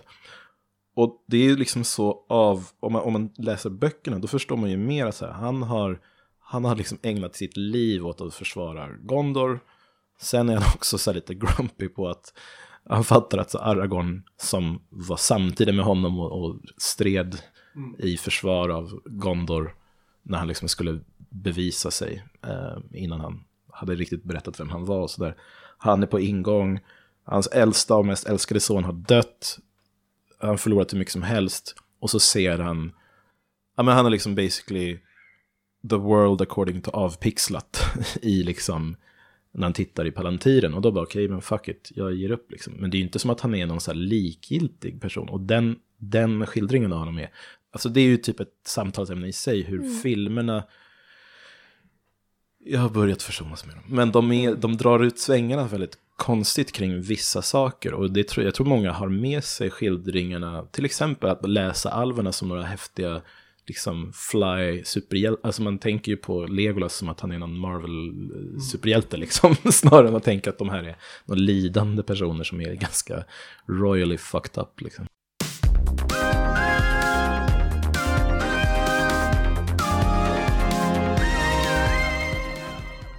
Men det, det, man skulle ju också kunna prata om att titta och att bli sedd som en tematik i de här böckerna. Många blir tittade på, hoberna bland annat, hobbitarna, men de blir inte sedda annat än av kanske Gandalf. Och det är då som saker börjar röra på sig, även i Bilbo. Bilbo blir sedd av mm. Gandalf. If I say you are a burglar, a burglar you are. Mm, ja, men, men det, det de med absolut mest makt gör, det är att bara titta. Men de tittar bara på varandra. Det är ju det som är det intressanta med mm. Saruman, med Sauron. Också att Aragorn då ska, han bestämmer sig för att distrahera Sauron genom att visa sig i, i mm. Palantiren. Och det är ju för att Sauron väntar sig någon som Aragorn. Mm. Prata med som ska utmana honom. Liksom. Mm. Att det, han tänker sig, det här är någon på min nivå. Det här är liksom, vi med makt mm. tittar på och ser varandra. Mm. Och vi förstår vad vår roll är i relation till varandra. Men det är ju att de som inte blir tittade på hela tiden kommer undan. Det de finns kan också... röra sig helt utanför blicken där. Och... Ja, precis. Eller också blir liksom inte intressanta i sig själva. Mm. Det finns ju också, Pippin råkar visa sig genom Palantiren. Mm. Till allas eh, förvåning då. Att det är liksom som att Sauron bara, va? Ursäkta? Och att, eh, att Gandalf är så, oh, okej, okay, eh, wow, det här skulle kunna varit en katastrof för han, han, letade, han såg in i ditt huvud Pippin, men lyckligtvis är ditt huvud helt tomt på information, så vi kan gå vidare liksom. Och det, det är ju väldigt intressant, men sen så tänker jag också på det här med skapande och förfall, mm. som en, en liksom riktigt eh, ihållande tematik, skulle man kunna säga. Alltså någonting man skulle kunna läsa om böckerna igenom, och nu blir jag nästan lite frestad att göra det. Saruman, hans... Eh, han är ju också en, en Maya, en andlig spirituell varelse, eh, som jag tror eh, har ursprungsnamnet Kurmo. Och han tjänade ju under Aule. Aule är ju en vala som eh, det vill säga en, en typ av, av gud, en kategori av gud, som, eh, som eh, bygger, skapar. A craftsman, liksom, mm. en hantverkare. Bland annat är ju dvärgarna hans folk. Och det finns ju någonting i just skapandet mm. som är väldigt dubbelt för Tolkien. Verkligen. Som handlar om liksom skapande som, som liksom en, någonting som stör, någonting som upp upprör. Men det är inte Sauron alltid... också eh, från början en av Aules? Jo, jag tror faktiskt ja. det. Och sen bara, fan, Melkor är tyngre, eller Morgoth. Ja, jag tror det, men det måste vi, det måste vi kanske kolla upp. Men, Medan men... Gandalf är, vad heter hon, den gråtande? Ni, Nienna. Mm, Nienna. Men också det här att, att typ när, Gand när Istari, alltså de fem trollkarlarna, när de ska till, de blir utskickade av Manwe, alltså hövding, eller Zeus eller vad man ska säga. Fast de är ju också fortfarande de är som ärkeänglar kanske man ska säga. Mm. Men han, de ska skickas till Midgård, då säger Gandalf att nej jag vill inte, jag är rädd, eller han, att han är rädd mm. för Sauron. Och då säger man det är just därför som du är rätt för det här. Att, att, att ha det, någon sorts, här, liksom, inte fear of gods, men att ha, ha att det finns en visdom i det, liksom. Att inte vara så arrogant, typ. Medan Saruman är irriterad på var ska han ens med, typ. Och typ känner sig hotad av det. Men det är ju någonting, ja, det är, jag är så intresserad av det här med när skapande blir rätt, när skapande blir fel, när är det en överträdelse? Liksom? Ja, men det är både, både skapande och så är det med kunskap också. Att det är hela tiden, hoberna, hobbitarna har inte mycket kunskap. Och det är en styrka hos dem, för hade de kunskapen skulle de agera fel eller så skulle de bli för rädda för att agera. Att Frodo kan sticka iväg från ringens sällskap, det är för att han inte har hela, hela bilden, hela kunskapen. Och det är, hobbiterna agerar hela tiden för att de vet inte allt, medan de stora makterna som vet allt den där handl... Boromir. De, alltså. Ja, de blir, de blir handlingsförlamade eller så, så agerar de fel på kunskapen hela tiden. Och det är ju samma med Tolkien pratar ju om, som katolik, när han diskuterar med präster så säger han, men det här är ju hädelse att du tror att du är liksom en skapare av en värld, så här, det är bara Gud som är skaparen. Så här. Ja, men vi är skapade till Guds avbild, vi är subkreatörer och det är det som är kännetecknar oss, att vi precis som Gud, vi skapar små världar liksom, som subkreatörer. Och eh, när han pratar om alverna är hela tiden liksom om deras subkreation, att hur de kan liksom skapa skönhet, sång, kultur, de kan vårda, de kan läka och så. Men när de försöker forcera det, att det där kan hela tiden gå över i hybris eller maktanspråk eller någonting sånt, då blir det maskiner eller magi liksom. Då blir det här skapandet någonting, du försöker forcera fram någonting. Det verkar ju också väldigt mycket i Tolkiens natursyn, liksom. Mm. Att det finns både hur Saruman förhåller sig liksom till enterna och naturen där runt omkring, men samma hur hobbitarna förhåller sig till skogarna där runt omkring som de har varit i, i krig mot.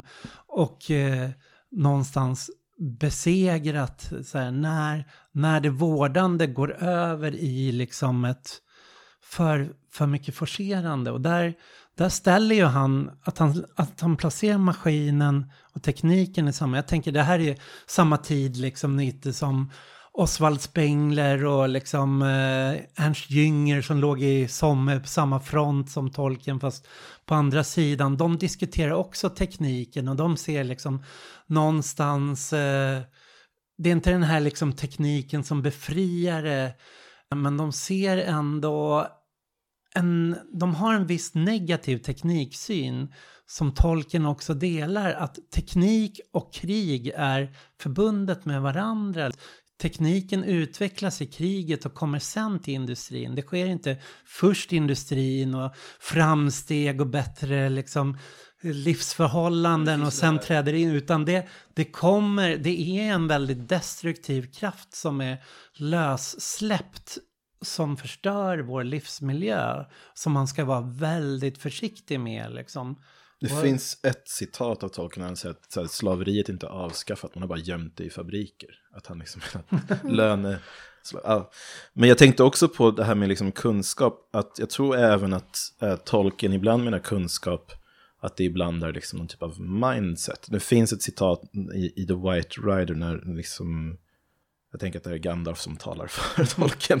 nu blir det lite Men indeed he, indeed he is in great fear, alltså Sauron. Not knowing what mighty one may suddenly appear, wielding the ring and assailing him with war, seeking to cast him down and take his place. That we should wish to cast him down and have no one in his place is not a thought that occurs to his mind. That we should try to destroy the ring itself has not yet entered into his darkest dream. Att, alltså, Sauron kan inte tänka sig liksom icke-makt, eller att vilja mm. liksom mm. dekonstruera makten. Liksom. Jo, men det är ju det där med att tolken också ansåg sig vara filosofiskt anarkistiskt Mm. lagd. Vilket, ju, vilket ju är väldigt intressant, eh, för att han säger själv, och, och då menar jag inte sådana män, män med skägg som slänger molotov cocktails, vilket ju är synd att han inte det, men, men jag läste en artikel inför det här, jag ska kolla upp vad den hette, men, men som liksom gjorde ett, ett argum, argumenterade för att Tolkiens syn på politik också ligger nära någonting man skulle kunna kalla för konservativ anarkism. Det vill säga det- någonting patriotiskt, organiskt, grundat i, liksom, i landet, omgivningen, i de gamla traditionerna, men samtidigt någonting utan styre, så att Ja. säga. Utan någon som styr. Och det är ju intressant, för att han säger ju också att han är liksom vad var han sa? Det var en, en otypisk monarkist Ja. eller så. Mm. Eh, om man skulle kunna ha en, en monark utan, monarki utan kung.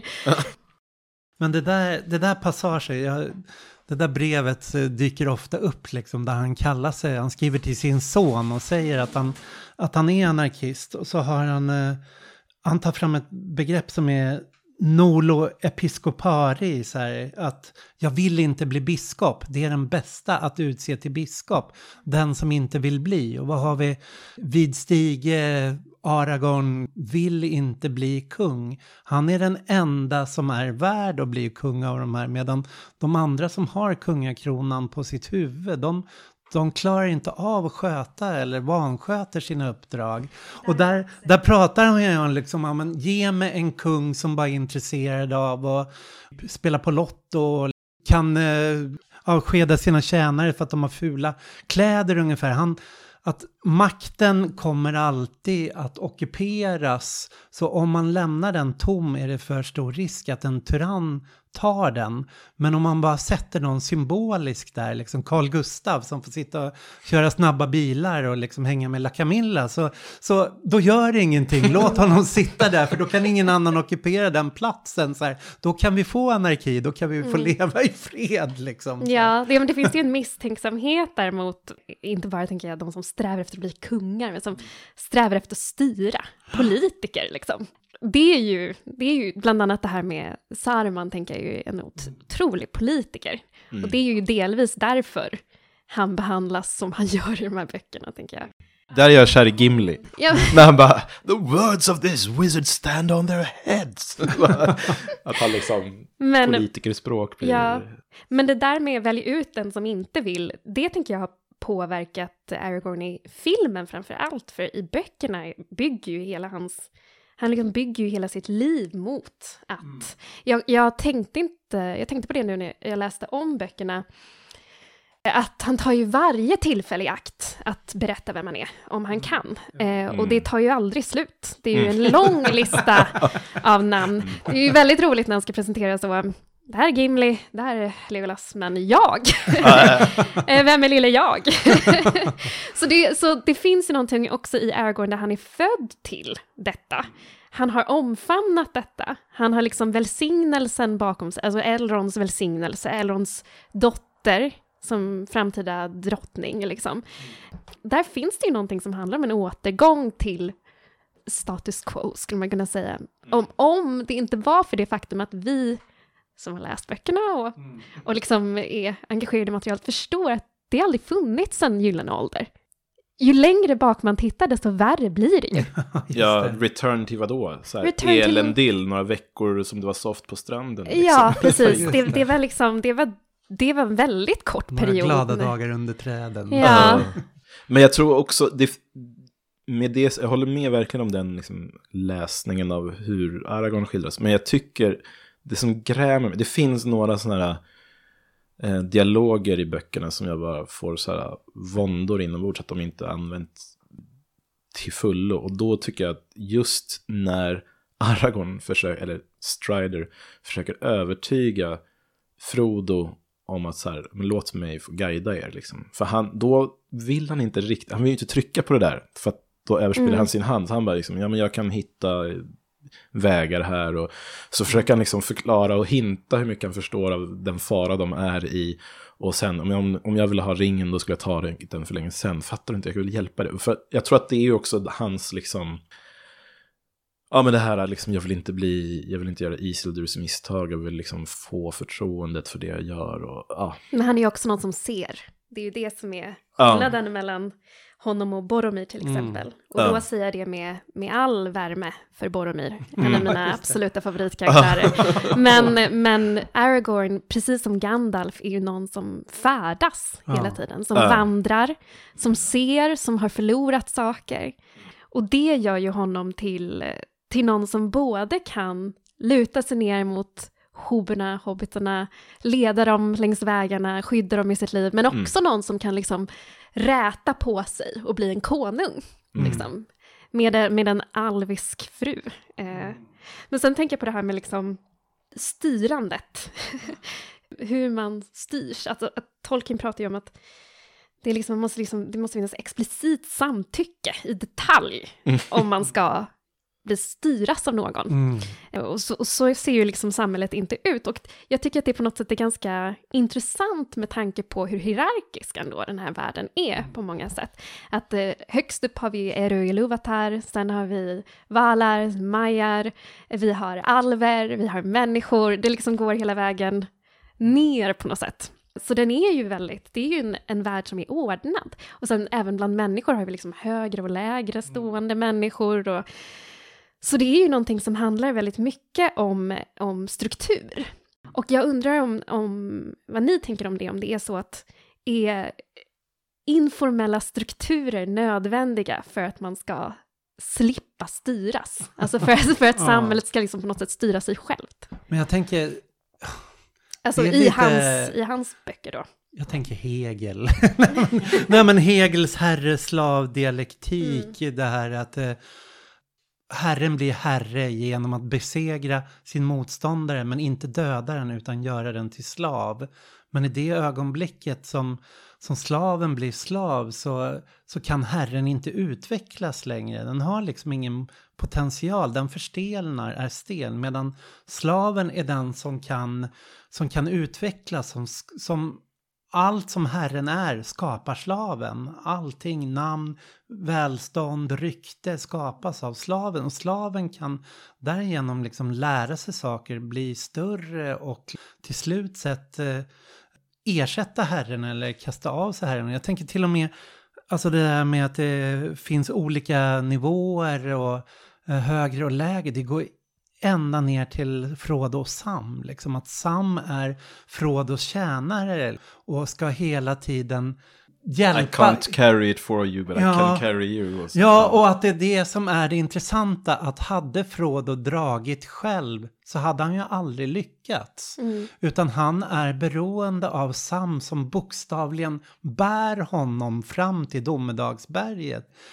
Men just därför är det så här som Sam som huvudpersonen, att det är Sam som kan växa i det där medan Frodo växer ju inte på något sätt egentligen. Han, Eh, Han skrumpnar ju nästan. han om man ska vara skrumpnar, ja. Inte, Han alltså, är i förfallet liksom där medan det är Sam som någonstans får hela tiden liksom kliva in och ta någonting som man inte vill ta. Ja, det är ju också på något sätt hur det vi får se om och om igen, det traderas ju genom, genom alla Tolkiens verk. Det här med eh, att, att den, att herren eller mästaren på något sätt stelnar. Och då som exempel Morgoth, eller Melkor då, som ju sitter i Angband. Där sitter han tusentals år. Han kommer liksom, han kikar fram då och då, det händer inte så mycket mer liksom. Och samtidigt som liksom världen förändras, bryts och faller samman. Och sen har vi eh, Numenor till exempel, när de, när de når sin absoluta topp, då börjar ju de eh, kolonisera. och mumifiera sina härskare. Alltså, ja, och börjar, precis, och ko- börjar kolonisera, börjar offra människor till Ja. Morgoth. Det är ju liksom också på, på många sätt, att det han beskriver där är ju en civilisation som har stelnat. Det finns ingen utveckling, det finns bara död och förruttnelse. Och så såklart Sauron här.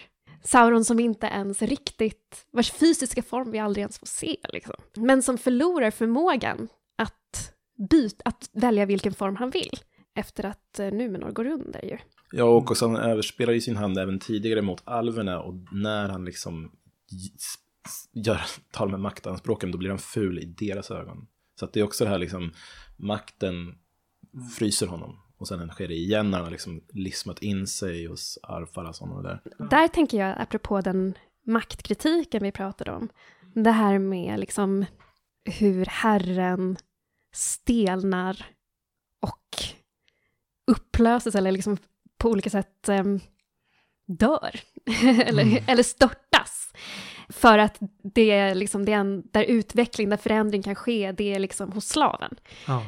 Det får mig att undra över varför fascisterna fick lägga beslag på Tolkien i mm. Italien. Ja. Det du började med att säga, hur, hur hänger det ihop? För att... Ja, det, nej men det, det är ju en... Eh, genom att de bara gjorde allegoriska läsningar till en tradition där de ser vissa symboler, förekommer vissa symboler så finns det örnar, ja, finns det en kung som återkommer, finns det ett svärd, gärna ja. ett svärd som smids samman så här. Så då ser de alla, det här är tecken på en här, tradition som bygger på liksom den här uh, hjälten som färdas genom den mörka perioden, Kali Yoga och det skapas de här hjältarna av stål genom mörka perioder som kan, som kan skapa det här nya riket som föds genom det här eldbadet. Det är väldigt, det är väldigt platt och väldigt de, de läser ju inte texten utan mm. de letar bara Spegling koder. Ja, ja. Vilka, vilka koder, vilka begrepp och det är så jag känner lite även den här katolska läsningen är. Joel Halldorfska, vad heter det allbrödet? Lembas. Lembas.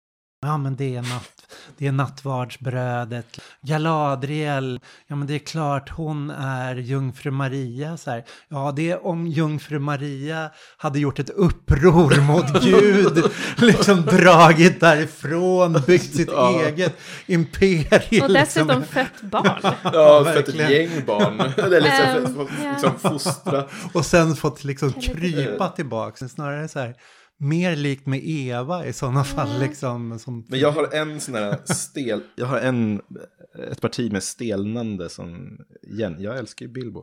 Eh, men det är när, när Tolkien beskriver eh, Smaug. Så säger han i stil med så här, Dragons may not have much real use for all their wealth. But they know it to an ounce as a rule, especially after a long possession, and Smog was no exception. He had passed from an uneasy dream in which a warrior, altogether insignificant in size, but provided with a bitter sword and a great courage, figured most unpleasantly, to a doze, and from the doze to wide waking. There was a breath of strange air in his cave. Could there be a draught from that little hole? He had never felt quite happy about it, though it was so small, and now he glazed, and glared at it in suspicion, and wondered why he had never blocked it up. Of late he had half fancied he had caught the dim echoes of knocking sound from far above that came down through his lair. He stirred, stretched forth his neck to sniff, then he missed the cup. Thieves, fire, murder, such a thing had not happened since he came to the mountain. His rage passes description, the sort of rage that is only seen when rich folk that have more than they can enjoy suddenly lose something that they have long had but have never before used or wanted. Alltså att det är sådär, det är överklass som bara vill härska men inte njuter av det de härskar av. Och det, så står det det är också Men... väldigt roligt det där med Thieves, murder! Nothing like this had happened since he came to the mountain. ja, ja, men han har gjort Det är väldigt det. roligt att han... Um... Den ursprungliga ackumulationen. mm. också väldigt talande för den mentaliteten. Verkligen. Men så, det står på Wikipedia står det så här att Tom Shippey, uh, som är Tolkien, typ professor eller någonting, att han beskriver Uh, in, in Shippy's view, however, the most surprising aspect of Smoke's character is his oddly circumlocutory mode of speech. He speaks, in fact, with the characteristic aggressive politeness of the British upper class, in which irritation and authority are in direct proportion to apparent deference or uncertainty. Att det är så här, den här ja, men just en passiv aggressivitet från en auktoritet som inte vill att någon ska ifrågasätta. Liksom. Mm. Och som själv har kommit över allting genom att, att stjäla. Ja, och, Och, sen, sen, ja. Från det här så snubblade jag liksom in på att Smaug är med på, det finns en lista över The Forbes Fictional 15, där han är en, liksom, en av de rikaste fiktiva, typ superskurkar. Och det är liksom the one percent. liksom. Det är, det är Smaug. Och Jeff Bezos då. Ja, verkligen. Det är ju också någonting, den där bilden av någon som bara vilar på ett berg av pengar. För Smaug använder ju inte guldet till någonting. Dålig kapitalist, han Ja, investerar, han investerar i inte det nyproduktion. minsta. Det Han skulle kunna bygga upp hela ekonomin i närområdet.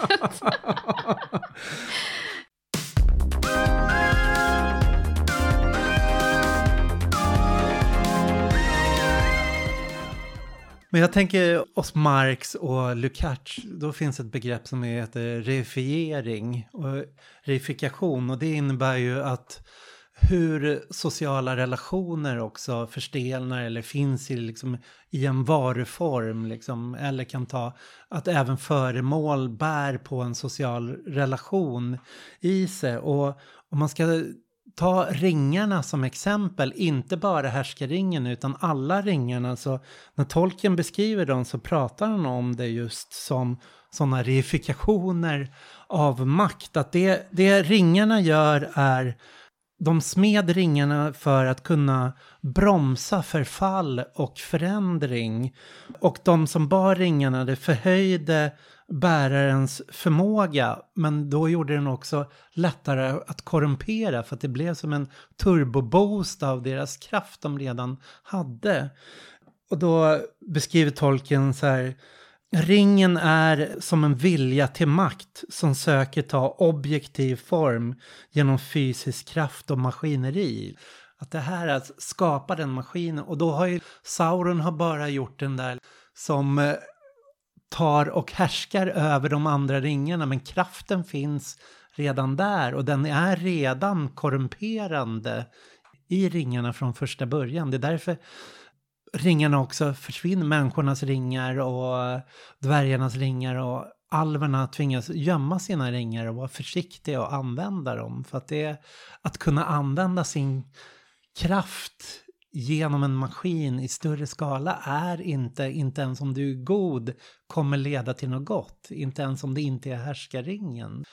Jag började på, inte inför det här, men jag vet inte, nördighet i vanlig ordning.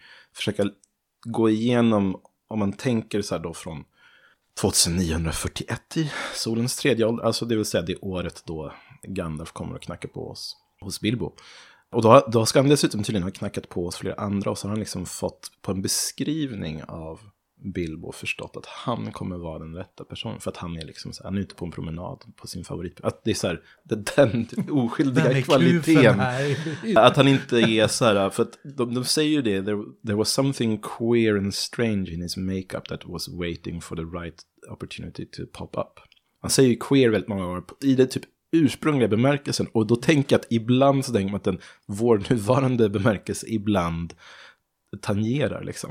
Men om du, ja, om du tänker Bilbo kallas för queer. Ja, då Queer. tokarna kallas ju Ehm, queer. Absolut. Och många av dem är också personer som lever liv som, Ja, som liksom inte resulterar i kärnfamiljeäktenskap. och- Ja, och när så Ted och. Sandyman och de Mm. sitter och gnäller om, de, och då sitter liksom Gaffergam, alltså Sams pappa, och så snackar de basically skit om honom. Han är så konstig, han har varit ute och äventyrat, han liksom, ingen vet var han har varit, men han umgås med en dvärg, jag vet inte vad de är liksom.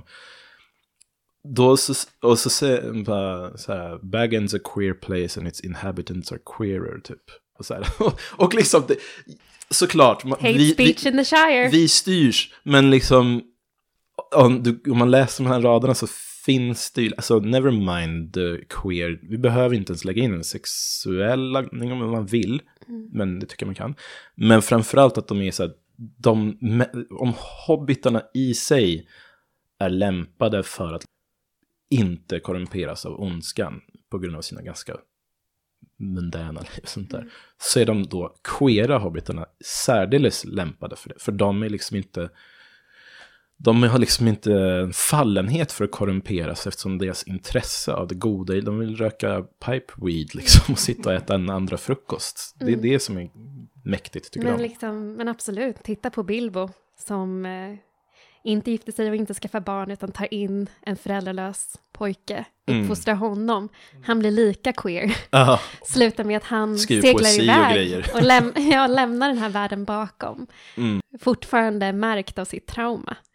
Och sen förmodar man vid någon punkt återförenas med sin mest älskade vän in the undying lands. Liksom. Det är ju en väldigt queer historia på alla möjliga sätt. Jag kommer ihåg när de först, eller den första Sagan om ringen-filmen av, alltså, av Peter Jacksons då, när den kom, det var innan Facebook och sånt där, men jag kommer ihåg att det fanns något så här online tolkenforum jag tittade på, och så var det några som skrev, alltså de skrev superlångt om Boromirs död. Och så var det någon som sa att så här, ja men, eh, och skrev utifrån boken och liksom så här, Aragorn kysser honom och så här, och bara det här är ett queert ögonblick. Och då, det bara exploderade. Det var liksom, och, jag, och det var första gången tror jag också som jag fick eh, upp ögonen för, för att jag, jag har ju läst jag läste de där böckerna för mig själv på, i väldigt stor utsträckning. Och sen så visst har man gemensamma vänner som man har pratat med om det. Men det blev ju ändå något nytt när helt plötsligt så bara öppnas det upp att det är... Alltså, men som när man ser en film, så biosalongen så skrattar folk åt olika, inte i de här filmerna, men alltså att folk suckar, gråter, skrattar, väsnas och så vidare åt helt olika saker. Och då, det, det var liksom min första så här, exponering för den här enorma spännvidden i vad folk eh, ser i, i, i de här eh, myterna. Liksom. Att det är helt olika saker de går igång på. Men just det här med ja, men Boromirs död och att liksom Boromir säger Help me Aragorn, I have failed, save my people, bla bla. Så bara, no, you have conquered. Och då att han har conquered är att du inte har korrumperats. Att du i sista stund så här, kastade bort besvärjelsen och att du väljer hellre att göra, om du så är, offra dig för att rädda Mary och Pippin. Det är liksom. Och då typ kysser Aragorn honom liksom. Och att det är sådär, ja men då, då är det liksom striden mellan olika sätt att så här, förstå makt. Och Aragorn fattar ju liksom, jag vill ta min position men jag kan inte spöa Sauron. Det kan bara ringbäraren göra och det har jag förstått liksom, antagligen genom Gandalf. Då. Men det är också någonting i...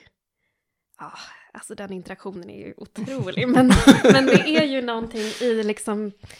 I det ögonblicket som handlar om uppgivenhet. Mm. Men också att det är en uppgivenhet alla redan accepterat. Alltså, böckerna, det finns ju ingen riktigt som tror att de kommer lyckas med det de gör. Mm. Utan det är ju hela tiden så här, om, om Frodo faller, ja, då är allt kört, liksom. Men vi måste försöka. Och det, det tycker jag liksom är, hänger ihop väldigt mycket med den här idén om, om förfall och döende. Allting går hela tiden neråt, allting förfaller, men man måste fortsätta försöka. Man måste fortsätta, ja men här, skapa oväntade allianser till exempel. Och det, det tänker jag väl, jag tänker ganska många kanske också skulle koppla det till Gramsci och det här med Optimism of the will, pessimism. ja. pessimism of the intellect and optimism of the will. Det är ju någonting som också tänker jag är väldigt kännetecknande för eh, till exempel eh, hur Rohan beskrivs i böckerna.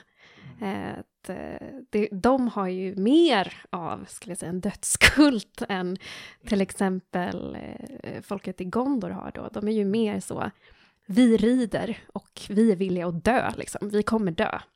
Om det här, det här kanske är liksom vår sista, min sista strid, liksom. Och även Eowyn är ju mer än villig att dö, liksom. och, och skulle i ett tidigt utkast faktiskt ha gjort det, eh, om jag inte har fått fel information. Ja, till det så sättet att skriva in sig i deras myt. Alltså bli en av dem och dö, liksom återförenas i deras fäders hallar och allt vad det är Ja. de säger. Det är ju genom att dö i strid. Men också det där med att de faktiskt genuint inte vet vad som kommer när de dör. Och, och det tänker jag också är... Jag tänker att de, den här typen av böcker, liksom, eh, en trilogi, skulle varit helt omöjlig att skriva från ett alviskt perspektiv. Silmarillion ser ju ut som den gör för att dess karaktärer är odödliga. De drivs av helt andra saker, men de här karaktärerna drivs ju av vetskapen om döden som inte betyder något. Om döden som någonting oväntat. Till och med eh, apokalypsen, Dagor Dagorath då, som komma skall. I den pratar de ju om att, eh, om att eh, Morgoth kommer komma tillbaka, att Torin då, Torin Torambar, som är en människa från Silmarillion, att han, eh, han kommer liksom äntligen få döda Morgoth. Och då kommer eh, alverna, alla alvernas döda att vakna till liv igen. Men de nämner inte människor, förutom Turin. Han är den enda som nämns. Ingen vet vad som händer med människorna efter Dagor Dagorath heller. Och den osäkerheten, tänker jag, är någonting, någonting som eh, till exempel en katolsk läsning inte har utrymme för Mm. i de här böckerna. Nej, och då, jag tänker Gandalf så här, all we have to do is to liksom, decide what to do with the time we're given. Mm. Där finns ju öppning för att människornas tid, att det var bara liksom, det fanns en tid på jorden, sen är det slut. Ja, precis. Men också det här med att hmm, fortsätta ändå. Jag tänker fortfarande på den här dikten jag pratade om som um, Tolkien parafraserar, The Wanderer, som ju handlar om att allt går under och den är, den är liksom otroligt germansk på många sätt med tanke på att det, det är väldigt mycket så, um, här kommer korparna, här kommer vargarna, åh nej, allting förfaller. Och sen i hans version så säger han ju då, jag kommer inte läsa hela ordet inte, men Where is the hand on the harp, harp string and the red fire glowing? Where is the spring and the harvest and the tall corn growing? They have passed like rain on the mountain, like a wind in the meadow. The days have gone down in the west, behind the hills, into shadow.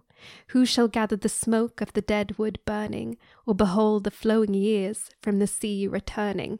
Det slutar i frågan, vem? Vem kommer finnas kvar? Och re- rent retoriskt är ju svaret ingen. Liksom. Mm. Det finns ingen som kommer att se när skogarna brinner. Det finns ingen som kommer se när floden täcker vår värld. Och det är ju någonting som är, tänker jag, otroligt relevant kanske för vart vi befinner oss just nu Mm. i samtiden. Den här idén om det slutgiltiga fallet som ingen ens kommer finnas för att Mm. se. Men också, även om förfallet eller den slutgiltiga tiden kanske dras ut, så det, man vet inte när det ska ske. Så jag tycker hela storheten i trilogin är ju att den befinner sig i den här brytningstiden, i hegemoniskiftet. Att det är myternas bortdöende och man vet ännu inte vad som ska komma.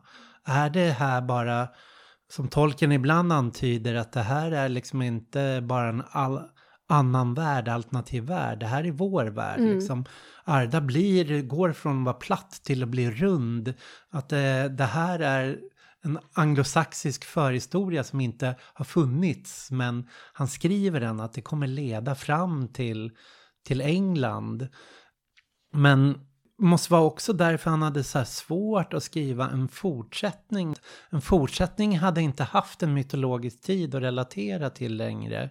Mm. Och därför kanske också han hade svårt att ge ut eller göra färdigt Silmarillion. Att där är det bara den mytologiska tiden. Det finns ingen riktig anknytning eller någonting för oss. Utan det är just den här brytningen som är styrkan. Här, här tynar myten bort. Mm. Och här föds människornas tid.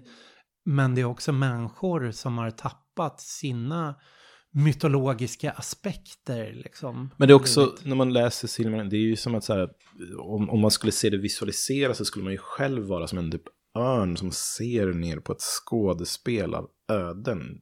Är, man tittar ju inte på det på ett Hollywood-filmsätt där det här är Eh, protagonisten, hjälten, den balla.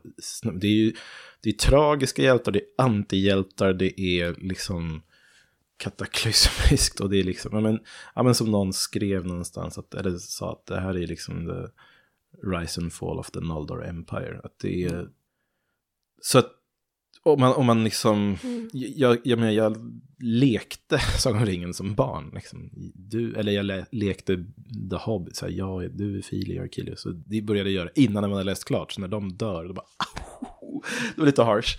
Men, men vem fan skulle vilja leka? Du är Fingolfin. Eller du är... Ja, det skulle vara om man ville vara... det skulle vara ganska kul Ja, faktiskt. kanske Beren och Luthien, det vore lite flavor typ. Det ju liksom. lite romantiskt. Ja. Men, men absolut, jag tycker att det finns ju...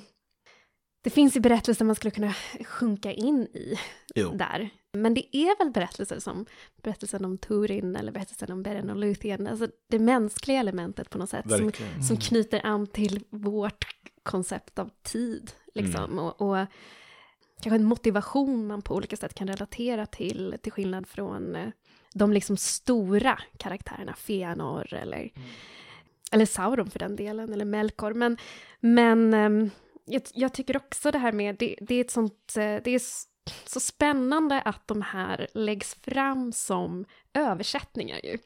För det är ju att göra anspråk på, men som du säger Mattias, historisk tid, vår historia.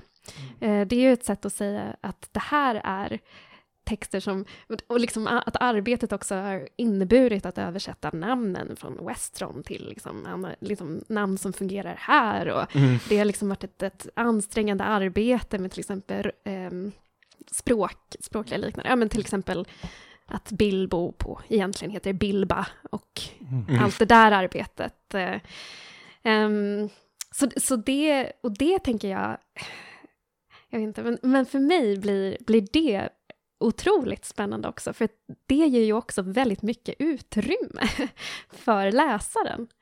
Att tänka kritiskt kring perspektivet, vilka, vem som skriver, Mm. Ehm, vilken typ av insikt den personen skulle ha. Och samma sak kring, kring Bilbo Ja, men det är som att så här liksom... och Silmarillion. Jag tror jag var kanske i början av högstadieåldern, men så här, typ tittar på så här Bayeux-tapeten i historia. Och man bara, vad var det bakom? Vem har beställt den här eller målningen? Um, eller brodyren. Vad var det för händelser som liksom? Och, och så när jag började tänka så, då började man ju tänka på det på alla liksom skönlitterära äldre texter. Alltså vad ligger under? Inte som analogi, utan liksom vad har det vuxit fram ur? Och Trädet. Ja, och då blir tolken att man själv får nu bygga trädet under när man läser. Och det är så här, tack.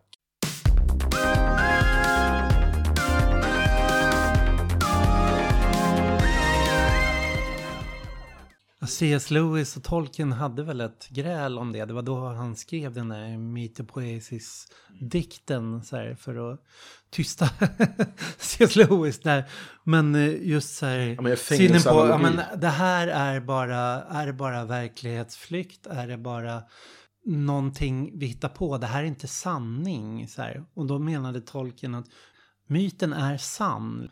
Det som den beskriver just det här liksom att det måste till ett förfall för att det ska komma en berättelse och även när det i förfallet det här att det ändå är rätt att kämpa, att strida, liksom att ta den här ta den här konflikten. Det är någonting som är sant oavsett hur berättelsen är du har stoppat in det i. Liksom Att det just det är sanning Mm. i myterna. Absolut. Precis, en typ av sanning, en typ av förståelse, en annan eh, inblick i världen. Men jag, jag tänker också på det med, med eh, att mycket litteratur, ja, mycket litteratur, men fantasy-litteratur också, nu känns det som att jag generaliserar väldigt mycket, men, men att det finns ju liksom en, vad kan man säga, ett, ett sanningsanspråk kanske man kan säga. Vilket ju låter paradoxalt, det förstår jag. Men, men om man läser till exempel ja, Terry Brooks eller David Eddings eller mm, George R. R. Martin eller Brandon Sanderson. Alltså det finns ju ändå så här, det här är världen vi möter. Det här är liksom em, inblick i någonting parallellt men ändå relaterat. Men här är det ju som att han säger så här, oj, titta vad jag hittade. Eh, och det, det blir ju något märkligt glapp där. Eh, För då blir det också att han presenterar skrivna texter. Texter som han erkänner är skrivna, dock inte av honom. Liksom. Så det, jag tycker att det, det finns något väldigt spännande i det. Och det finns ju också det här med hur han, hur han jobbar med att skapa känslan av tid. i de här böckerna. Att han alltid refererar till andra saker som har hänt, till dikter, till berättelser, till, till platser som fanns en gång men nu inte finns längre. Det gör ju också någonting med hur de här böckerna uppfattas. Alltså, till exempel som barn då, att, att jag, det var ju liksom den stora behållningen för mig, att på något sätt kunna tänka, ja men tänk om liksom för 10 000 år sedan, att det verkligen var. Mm. Alltså, jag vet ju att det inte är så, men tänk om. Alltså, så, då, blir, då liksom finns ju ett element av förtrollning i vardagen också, om man går, hänger i någon skog i Solna, typ Ursvik, och tänker så, wow, tänk om, liksom, någon gång kanske de här skogarna beboddes. Den kände jag redan när man, liksom, tyvärr, ska säga, typ bara varje endaste lyktstolpe, det var liksom lyktstolparna ur Häxan och Lejonet för mig. alltså, man, gick i, ja, man gick i så här Hagaparken mm. på vinter och så bara ser man en så här. Jo men den är, den är också, den glappar ju också mot vår mm. värld. Ja, men, men vad heter tolken, den blir ju mycket djupare för då, då blir ju liksom, jag tycker liksom. Ja, inte kommer man dragandes med tomten mitt i allt i alla fall, Nej. som C.S. Lewis. Men det, jag tror även, ja, jag tror även så här Ivar Arpi och Joel Halldorf skulle säga att ja, men det är klart myterna bär på en sanning. Det är bara deras sanning är helt fel. Liksom. Det de skulle se som sanning är att det är någonstans en evig sanning eller liksom jungianska mytmotiv som går bakåt på en, på en tradition någonstans. Att jag tror snarare som i Tolkiens mytskapande att det var det var ett politiskt projekt mycket i det. det. Han ville lyfta fram någonting annat än vad de här traditionella myterna mm. bar på. Att det var, mm. det var ett kritiskt projekt i det. Och där, där känner jag liksom, det är den sträng det slår an i mig. Att det, jag också tänker att så här, men det här är inte han värjde sig alltid mot det här. Varför skulle verklighetsflykt vara något dåligt? Så här? Eller flykt är ju någonstans också ett bra att kunna överleva i den här världen och föreställa sig någonting annat. Att tänka sig en annan framtid eller kan vara på ett annat sätt. Föreställa sig andra relationer. Det är liksom att sätta sig i mindset och glasögon som, som ser och att vi lider kanske brist på det idag. Att vi behöver tillbaks till ett mytskapande och drömmande mm. i det det projektet. Inte på... tillbaks till en tradition utan snarare mm. liksom. Men det tycker jag på två plan. Mm. Både så här, han gör jämförelsen med så här, fångenskap. Att den som kan föreställa sig världen utanför fängelset, det är den som är typ är fri eller har potential att vara fri. Mm. Och, och till och med om den föreställer sig någonting som inte finns eller som man inte kan se. Att föreställningsförmågan är verkligheten. Liksom. Att det blir, så här, verkligheten är inte bara de här väggarna omkring en. Då. Det är det ena. Men sen så tänker jag också att jag menar, all vår politik till exempel är ju 100% mytologi. Liksom. Allting från arbetslinjen till folkhemmet, eller liksom berättelsen. Jag vet inte, jag hamnade med några sådana här liksom... Jag, menar, jag är väl liksom ateist of some sort, ish. Men, eller jag, har inte, jag är inte religiöst troende kan vi säga. Men jag har ganska mycket issues med smarter than thou ateister som liksom slänger ut mycket av Alltså, någon, alltså det blir liksom någon Newtonsk mekanik av världen liksom. Och, och tanken att så här, um, jag, jag slängde ut bara Big Bang är en myt. Och de tolkade det som att jag försöker, att jag var typ kreationist och det är bullshit. Men jag försökte bara säga att så här, jag har inte lärt mig om Big Bang genom att läsa om kvantmekanik. Utan det har kommit till mig som en berättelse om hur världen är skapad. Det det refererar till, det kan mycket väl stämma. Men just att så här, vi förstår ju saker som berättas. Alltså om vi pratar om jag vet inte, osynliga handen eller liksom, eh, liksom marknadens ofelbarhet eller pratar om kommunism eller vad som helst. På ett plan så är ju allt det alla mobiliserande idéer eller liksom, är ju myter som sen detaljerna i dem, de kan vara hur sanna som helst. Och det är den biten som jag tänker att ibland, ibland blir man rädd när liksom vänstern, för att inte tala om sossarna, missar skogen för alla träd och pratar om liksom, alltså de går ner på liksom att beskriva förvaltning på så här mikronivå och pratar om liksom Ja men typ migrationspolitiken kollapsar ju därför att man inte har en berättelse om ett annat samhälle. För då kan man, man kan backa hur långt som helst. Man kan liksom, sossarna kan ju liksom göra så att det är omöjligt att se skillnad på dem och SD från i förrgår om de inte har en annan myt. Och det är inte, myten är inte en lögn, det är ju det som är det konstiga. Folk tror att man säger myt, att man menar en lögn.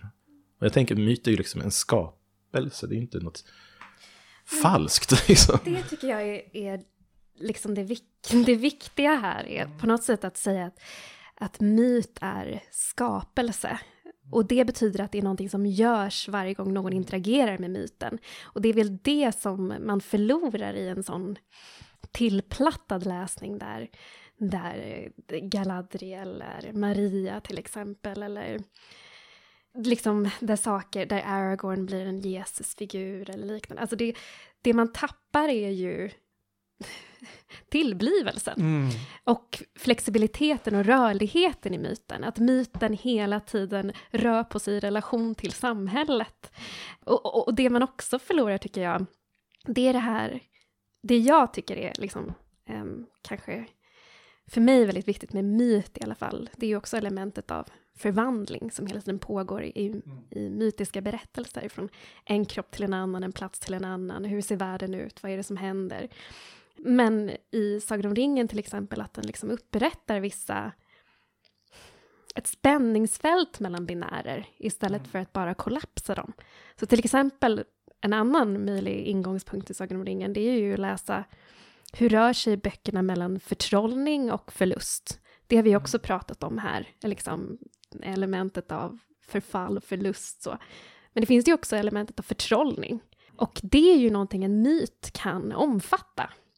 Men om man på något sätt läser tillbaka den in i liksom det enbart det sanningsskapande, enbart i en sanning, då, då måste det ju falla åt ena eller andra hållet, mm. känner jag. Eh, det är ju också någonting i skillnaden där mellan religion och myt. Jag tänker att det är på när fundamentalism, nu, nu tar vi världsliga jämförelser då, men om man tar i USA när typ fundamentalistiska kristna, det lär ju vara detsamma i alla möjliga delar av världen när det gäller fundamentalistiska religiösa överhuvudtaget, när de vill bevisa med någon typ av naturvetenskapliga kol 14-metoder, fan vad det nu må vara, att jorden är si och så gammal. Det, det är ju precis då du dödar tro. För tro, jag kommer ihåg min, min mm. moster, som nu är död tyvärr, jag jobbade som personlig assistent åt henne en gång i veckan för att ja, hon skulle ha någon ur familjen som man kunde anförtro saker och då liksom ha kontakt med ja, myndigheter och sånt där. Och vi tittade på något program som handlade om tro, fast ur ett, liksom, inte egentligen ur ett religiöst perspektiv egentligen, utan mer som tro som något så fundamentalt mänskligt, att det är liksom det här språnget mellan vetande och icke-vetande. Jag vet inte, alltså det kan ju vara någonting mekaniskt, kan jag hoppa över den här helveteskapet? Uh, jag vet inte, men jag tror det. Det är för att jag tror det som jag kommer... Den som så här, vill forska, vill tillägna sig kunskap, den vet inte, men den, den intuitivt känner det här utifrån det jag vet. Mellan där någonstans så kan jag tänka mig att det kan vara så här. Och jag har hittat ett sätt att kunna undersöka det. Och det är bara tro som kan få en att ta det språnget. Och det handlar även om typ tillit. Att så här, jag vet inte om vi kommer klara det här, men jag tror att eh, Judith, Mattias och jag, vi ska fixa att, you know, vi ska ta den här kampen. Oavsett om vi vet att vi kommer vinna eller inte. Sen kan man ju liksom, och, och sekunden man så här vill ersätta tro med vetande, vilket ju är det där fundamentalistiska felslutet, då dödar man ju tron. Och också om man till exempel, ni, det här är liksom den eh, dogm alla måste förhålla sig till, då har man ju dödat tron också. Och den biten tänker jag med, blir den här liksom, det här är facit kring tolken, eh, det här är metaforen, det här är analogin. Då, då dödar man ju tron. Mm. I. Däremot passar det ju väldigt bra till Narnia-böckerna. Ja, verkligen. De är ju skrivna. Det var ju lite därför jag tröttade på dem då, som nioåring. Jag råkade avkoda det. Vem är han Aslan egentligen? Någon som kan... Dock när jag var väldigt liten, när jag var typ så sju, åtta, inte hade listat ut vem Aslan var än. Men fortfarande gick i söndagsskola, familj eh, katolsk. Då eh, så var det liksom att jag gjorde en lista över de viktigaste människorna för mig. Ja. Och då var liksom nummer ett på listan mamma, nummer två på listan var Aslan och nummer tre på listan var Jesus. Pliktskyldigt bara att hämta Jesus på här listan. Han får väl vara med. Så besviken när jag insåg att han var med två gånger senare. Ah, här är JC, här är Jigga. Men jag tror också att en grej i den här fascistiska läsningen av myter, jag håller på att ägna mig mycket åt det när det gäller Tove Jansson, för att hon skrev i en tid i liksom Nordens Weimarrepublik, Finland, där de hade en stark finlandssvensk kulturfascism.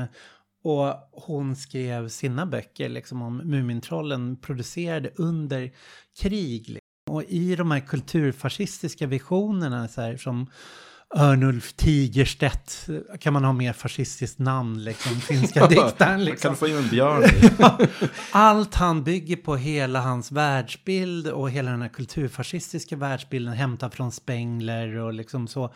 Den är ju hela tiden eh, dualistisk och polär liksom. Du har mörkt och ljust, du har liksom gott och ont, du har det manliga höga, kvinnliga låga, du har eh, den traditionen som står mot naturen och gäller, det gäller alltid att bemästra det lägre för det högre. Så här. Och då skulle man kunna tro ja men det progressiva, är det att vända på det där då? Liksom, hyllar liksom naturen, det kvinnliga och så. Och det, i Tove Janssons böcker finns mycket liksom sånt. Att det, det hon beskriver, liksom ett samhälle liksom, eller en, en fantasivärld utan, utan civilisation.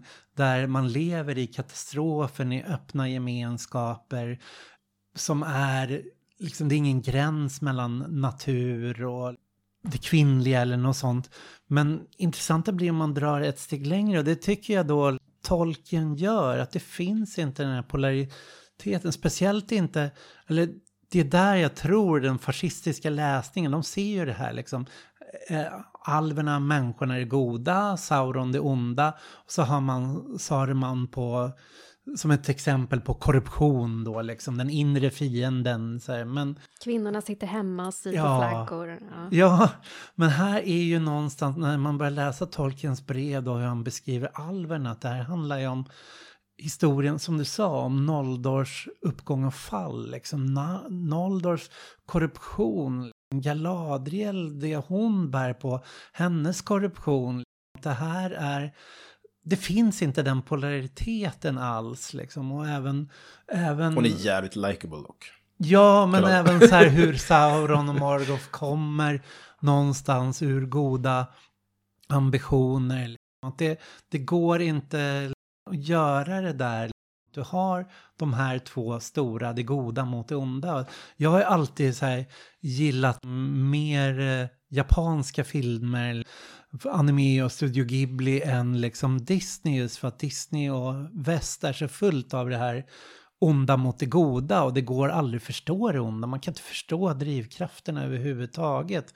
Medan i de japanska berättelserna är motsättningen hela tiden inom karaktärerna och att de, de onda karaktärerna kommer till slut överskrida sin ondhet någonstans. Att det egentligen var missförstånd eller sorg eller någonting bara flyter ut ibland. Ja, och de goda karaktärerna hamnar alltid i en paralysering av sin interna motsättning. Att de kan bara lyckas genom att överskrida sig själva.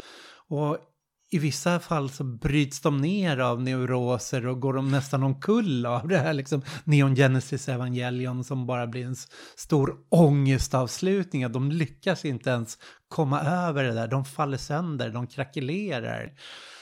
Det är ett icke-fascistiskt sätt att, tycker jag i alla fall, att, att se på myter och liksom Mm.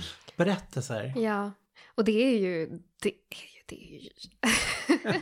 alltså det är ju det där med, det jag alltid återkommer till tydligen idag, det här med orcherna, som för mig, som för mig liksom blir ett problem i och med att det är en ras som inte har någonting utom hunger liksom. Eh, Mm. hunger och svaghet.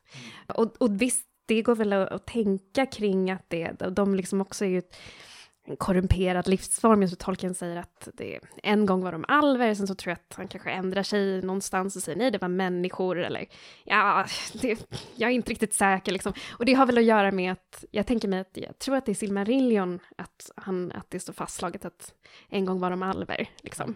Men, men det finns ju väldigt mycket som indikerar att det inte stämmer. Bland annat det här med att alver då är odödliga. Mm, Ehm, ja. Och jag vet inte om det finns någon som dör oftare än orcher i Sagan om ringen. Men, men just att deras själ, alvernas själar är också odödliga, det är ju inte orchernas så vitt vi vet. Men eh, att han eh, har skapat liksom en oerhörd komplexitet bland människorna deras motivationer och, och um, liksom, vi får se Theodens uppgivenhet och, och sjukdom, vi får se Denethors eh, apati, Aragorns eh, liksom stundvisa högmod men också otroliga liksom, ömhet och mildhet. Alla de där sakerna finns där, men hos orcherna, det är ett folk utan. Det finns ingenting där, det finns ingen som kan rädda dem. Liksom. De, de har ingen framtid, historia eller ett förflutet. Och det, det tycker jag är intressant, att de skapas, de produceras i princip eh, av maskiner liksom, för att arbeta, för att bygga. Ja. Eller, de, ja, eller så är de maskiner. Ja. Det, det är bara ett redskap framodlat av, som Urukai. Mm. Saruman har bara odlat fram dem för att göra det här. Att Mm. det, det finns inget eget aktörskap i dem alls. Men där har ju Peter Jackson gått längre. För att när man, Ja, gud, ja. när man, man liksom får dem beskrivna i, i Sagan om finns det ju bara lite grann skildrat liksom mellan orcherna hur- som har tagit Mary och Pippin till fånga. Där, där finns det så här skärvor av liksom deras livsvilja och sånt där. Som är helt liksom vriden. Så här. Och även lite när de är liksom kommit förbi Krith Ungol. Och de har tagit liksom Frodo och hans brynja och allt det där. Och, och, och Sam kommer för att rädda honom. Då, då, alltså bara att det finns någon typ av diversitet. Fast de är Mm. liksom, Det finns ju interaktioner mellan dem, absolut. ja, att de, men- det, det, det finns någon sorts liksom... eh, De skulle inte klara ett Bechdel-test sådär, och prata en enda gång utan att nämna... Sauron. Eller, eller, ja, det, men, men jag tänker på att det finns en fantastisk bok i min bokhylla som heter Ego Trips Big Book of Racism som är utgiven av ett så här, hiphop, eh, en hiphop-tidning, eh, redaktion som kallar sig Ego Trip. Efter en låt med Ultramagnetic MCs, inte för att de är så ego, fast de är ganska ego, för de showar off massa roliga grejer. Och en av dem, de har ju två böcker, men den ena handlar bara om rasism och ras på olika sätt. Och så bryter de ner det, alltså på den världens mest, ja det är kanske rummet som någonsin har varit i närheten av det, liksom, som jag känner till. Men de, alltså de skiter i, 100%. Och så gör de listor, upp och ner. Och så är det ett sånt kapitel som heter Lights, Camera, Affirmative Action, där de bara går igenom så här, rasism i Hollywood. På alla tänkbara och otänkbara sätt. Och det är så jävla roligt för de gör liksom en lista som bara är så här Help me Whoopi, I'm white. Och så är det så här filmer där Whoopi Goldberg räddar vita människor som har listat. Liksom. och en som heter When the Shiite hits the screen. Så här 10 films you should never see with a middle eastern date.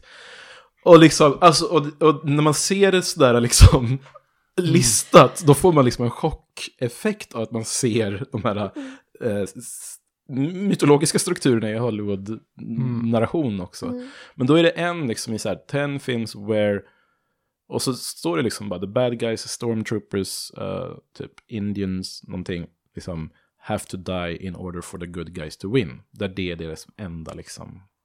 Och så tänker jag att liksom, det är det som är tolken. Som, apropå, om jag bara vill ha en quality movie så kommer ju orcherna i vilken filmatisering som helst som inte är en fanfiction som tänjer på Tolkiens Som beskrivning den av dem. ryska versionen av Sagan om ringen. Ja, Ja. det krävs någonting där de upphöjs till att vara mer av subjekt. Eller liksom, att de, visst att de är ruled by fear, men någon gång måste ju någon vara fearless. Eller försöka liksom Mm. vet, vända sig mot den som piskar eller någonting, eller vad det nu är. Ja, och jag, jag tänker mig ändå på något sätt att ehm, det, det, jag förstår varför det blivit mer populärt, eh, tänker jag, i, i fantasylitteratur att kolla på orcherna. Deras perspektiv, liksom hur, hur hamnar de här? Vad vill de? Vad tänker de? Liksom? Jag, jag förstår att det intresset finns där, för, för att det lämnar ju väldigt många frågor. Liksom. Särskilt med tanke på att allt annat är så, tycker jag i alla fall, Jo, väldigt jo. nyanserat. Att, men, men sen handlar det väl också på något sätt om det här med att de är ett exempel på korrumperat skapande. Ä- ett, liksom på Morgoths hybris. Att försöka skapa någonting eget och, och att det går så fel, eller rätt, beroende på vad han var ute efter. Så sen finns det ju andra, Aule skapar ju dvärgarna, Ja, Jag tänkte det- precis säga att vilket är Aules rätt skapar... framgångsrikt. Nej men att det skapandet, då är det ju också att Iluvatar säger liksom att så här, ja, det där är ju vackert att du har tänkt tanken liv, liksom. Det är fint i sig. Och han har ju försökt skapa det för egen hand, till skillnad från liksom, Melkor som bara... Melko, jag har också försökt. Ja, jag tänkte ta några av dina skapelser och tortera bitchsläppa dem into submission. Nej, men vad heter det, och då, där är apropå liksom mytiska lån, att, det, att Aule liksom blir som Abraham som är beredd att döda Isak för att bevisa Mm, sin trohet precis. till Gud. Att här, Aule står och är beredd att slå sönder. De liksom, sju- hukande sju- dvärgarna. Ja, och då är du bara nej, det där är ju jätte på liksom mytiska lån. Att, det, att Aule liksom blir som Abraham som är beredd att döda Isak för att bevisa sin trohet till Gud. Att här, Aule står och är beredd att slå sönder. Och, ja, och Sju- Javanna sju- skapar ju enterna också. Så det finns ju, det finns, det finns en möjlighet till andra subjektiviteter, men det är samklang med den övriga skapelsen. Eh, Men här är det ju någonting, och det är ju, där tänker jag att eh, det, här är det väldigt lätt att hamna i det katolska såklart. att, att, liksom att man kan ju också argumentera för att Morgoth och Sauron uppstår i samklang med skapelsen. Såklart, vilket du ju också sa, de kommer ju ur en godhet, de kommer ju ur, ur sången och deltar, alltså de, deltar i, i sången. Och Morgoth var ju den mäktigaste Mm. av alla valar. Så det är ju mer att... eh, och eh, det, det här eh, kommer förmodligen, jag vet inte så mycket om Joel Halldorf, man kanske inte kommer gilla det här, men, men att man kan ju prata om att Morgoth på något sätt är vad som händer när Eru i Luvatar s- tror sig kunna skapa någonting Mm. han ska ha kontroll över liksom. Och förlorar det. Eller var det hans plan hela tiden? Nej. Ehm, det är ju klart det som är... Den här liraren Lucifer, varför Ja. skapade du honom nu då? Om du Det är ju det, kat- det katolska liksom, Ja, eh, såklart. Ehm, absolut, men, men här känner jag att eftersom att det är en så annan, ehm, en sån annan eh, typ av struktur ändå, Mm. så, så undrar man ju vad hans... Men det är väl som Manve när Noldor fördrivs där och får sin förbannelse eller något sånt. Och han förklarar att ja, de kommer vara med om mycket svårhet, de kommer vara med om mycket... Men det kommer bli bra sånger, bra. liksom. Och då tittar man upp och bara, mm, mm, Ja, det, det kommer det bli. det är liksom utan det där fallet så, liksom utan det där så Ja, kommer det inte bli någon bra det- berättelse. Utan fallet kommer ingen konst.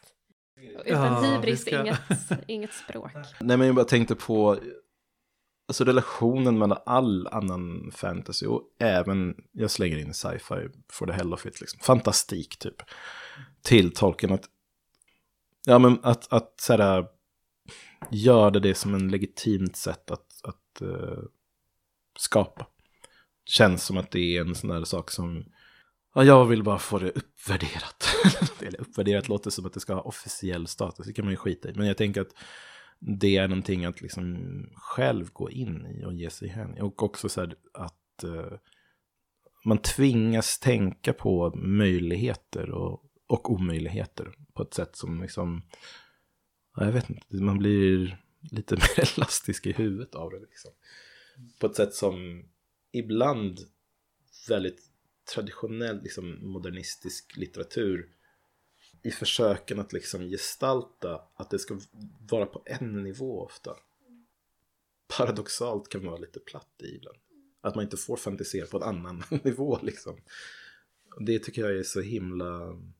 Nej, jag vet inte, jag förstår inte varför folk kan ha så svårt för att ta sig till, att ta till sig fantasy. Eller... Mm. Men, eh, men det vi har lärt oss efter de här två timmarna. Det är ju ändå att akta er för den som säger jag kan ta ringen. det är väl bättre att jag har den än... och det skulle man väl kunna säga är Magdalena Andersson då? Nej jag skojar! Nej men, men eh, politiskt så är ju det, det är ju faktiskt att säga någonting Mm. ganska viktigt om, om ehm, hur samhället är konstituerat. Ju. Var hittar vi den Gandalfska vänstern och den nya sam... jag vet inte. Mm. Ja, de var oväntade allierade. Det är ju Ja. alltid det där liksom, att inte ignorera dem, som, att se dem man tittar på. Mm. Tack för samtalet. Tack. Det-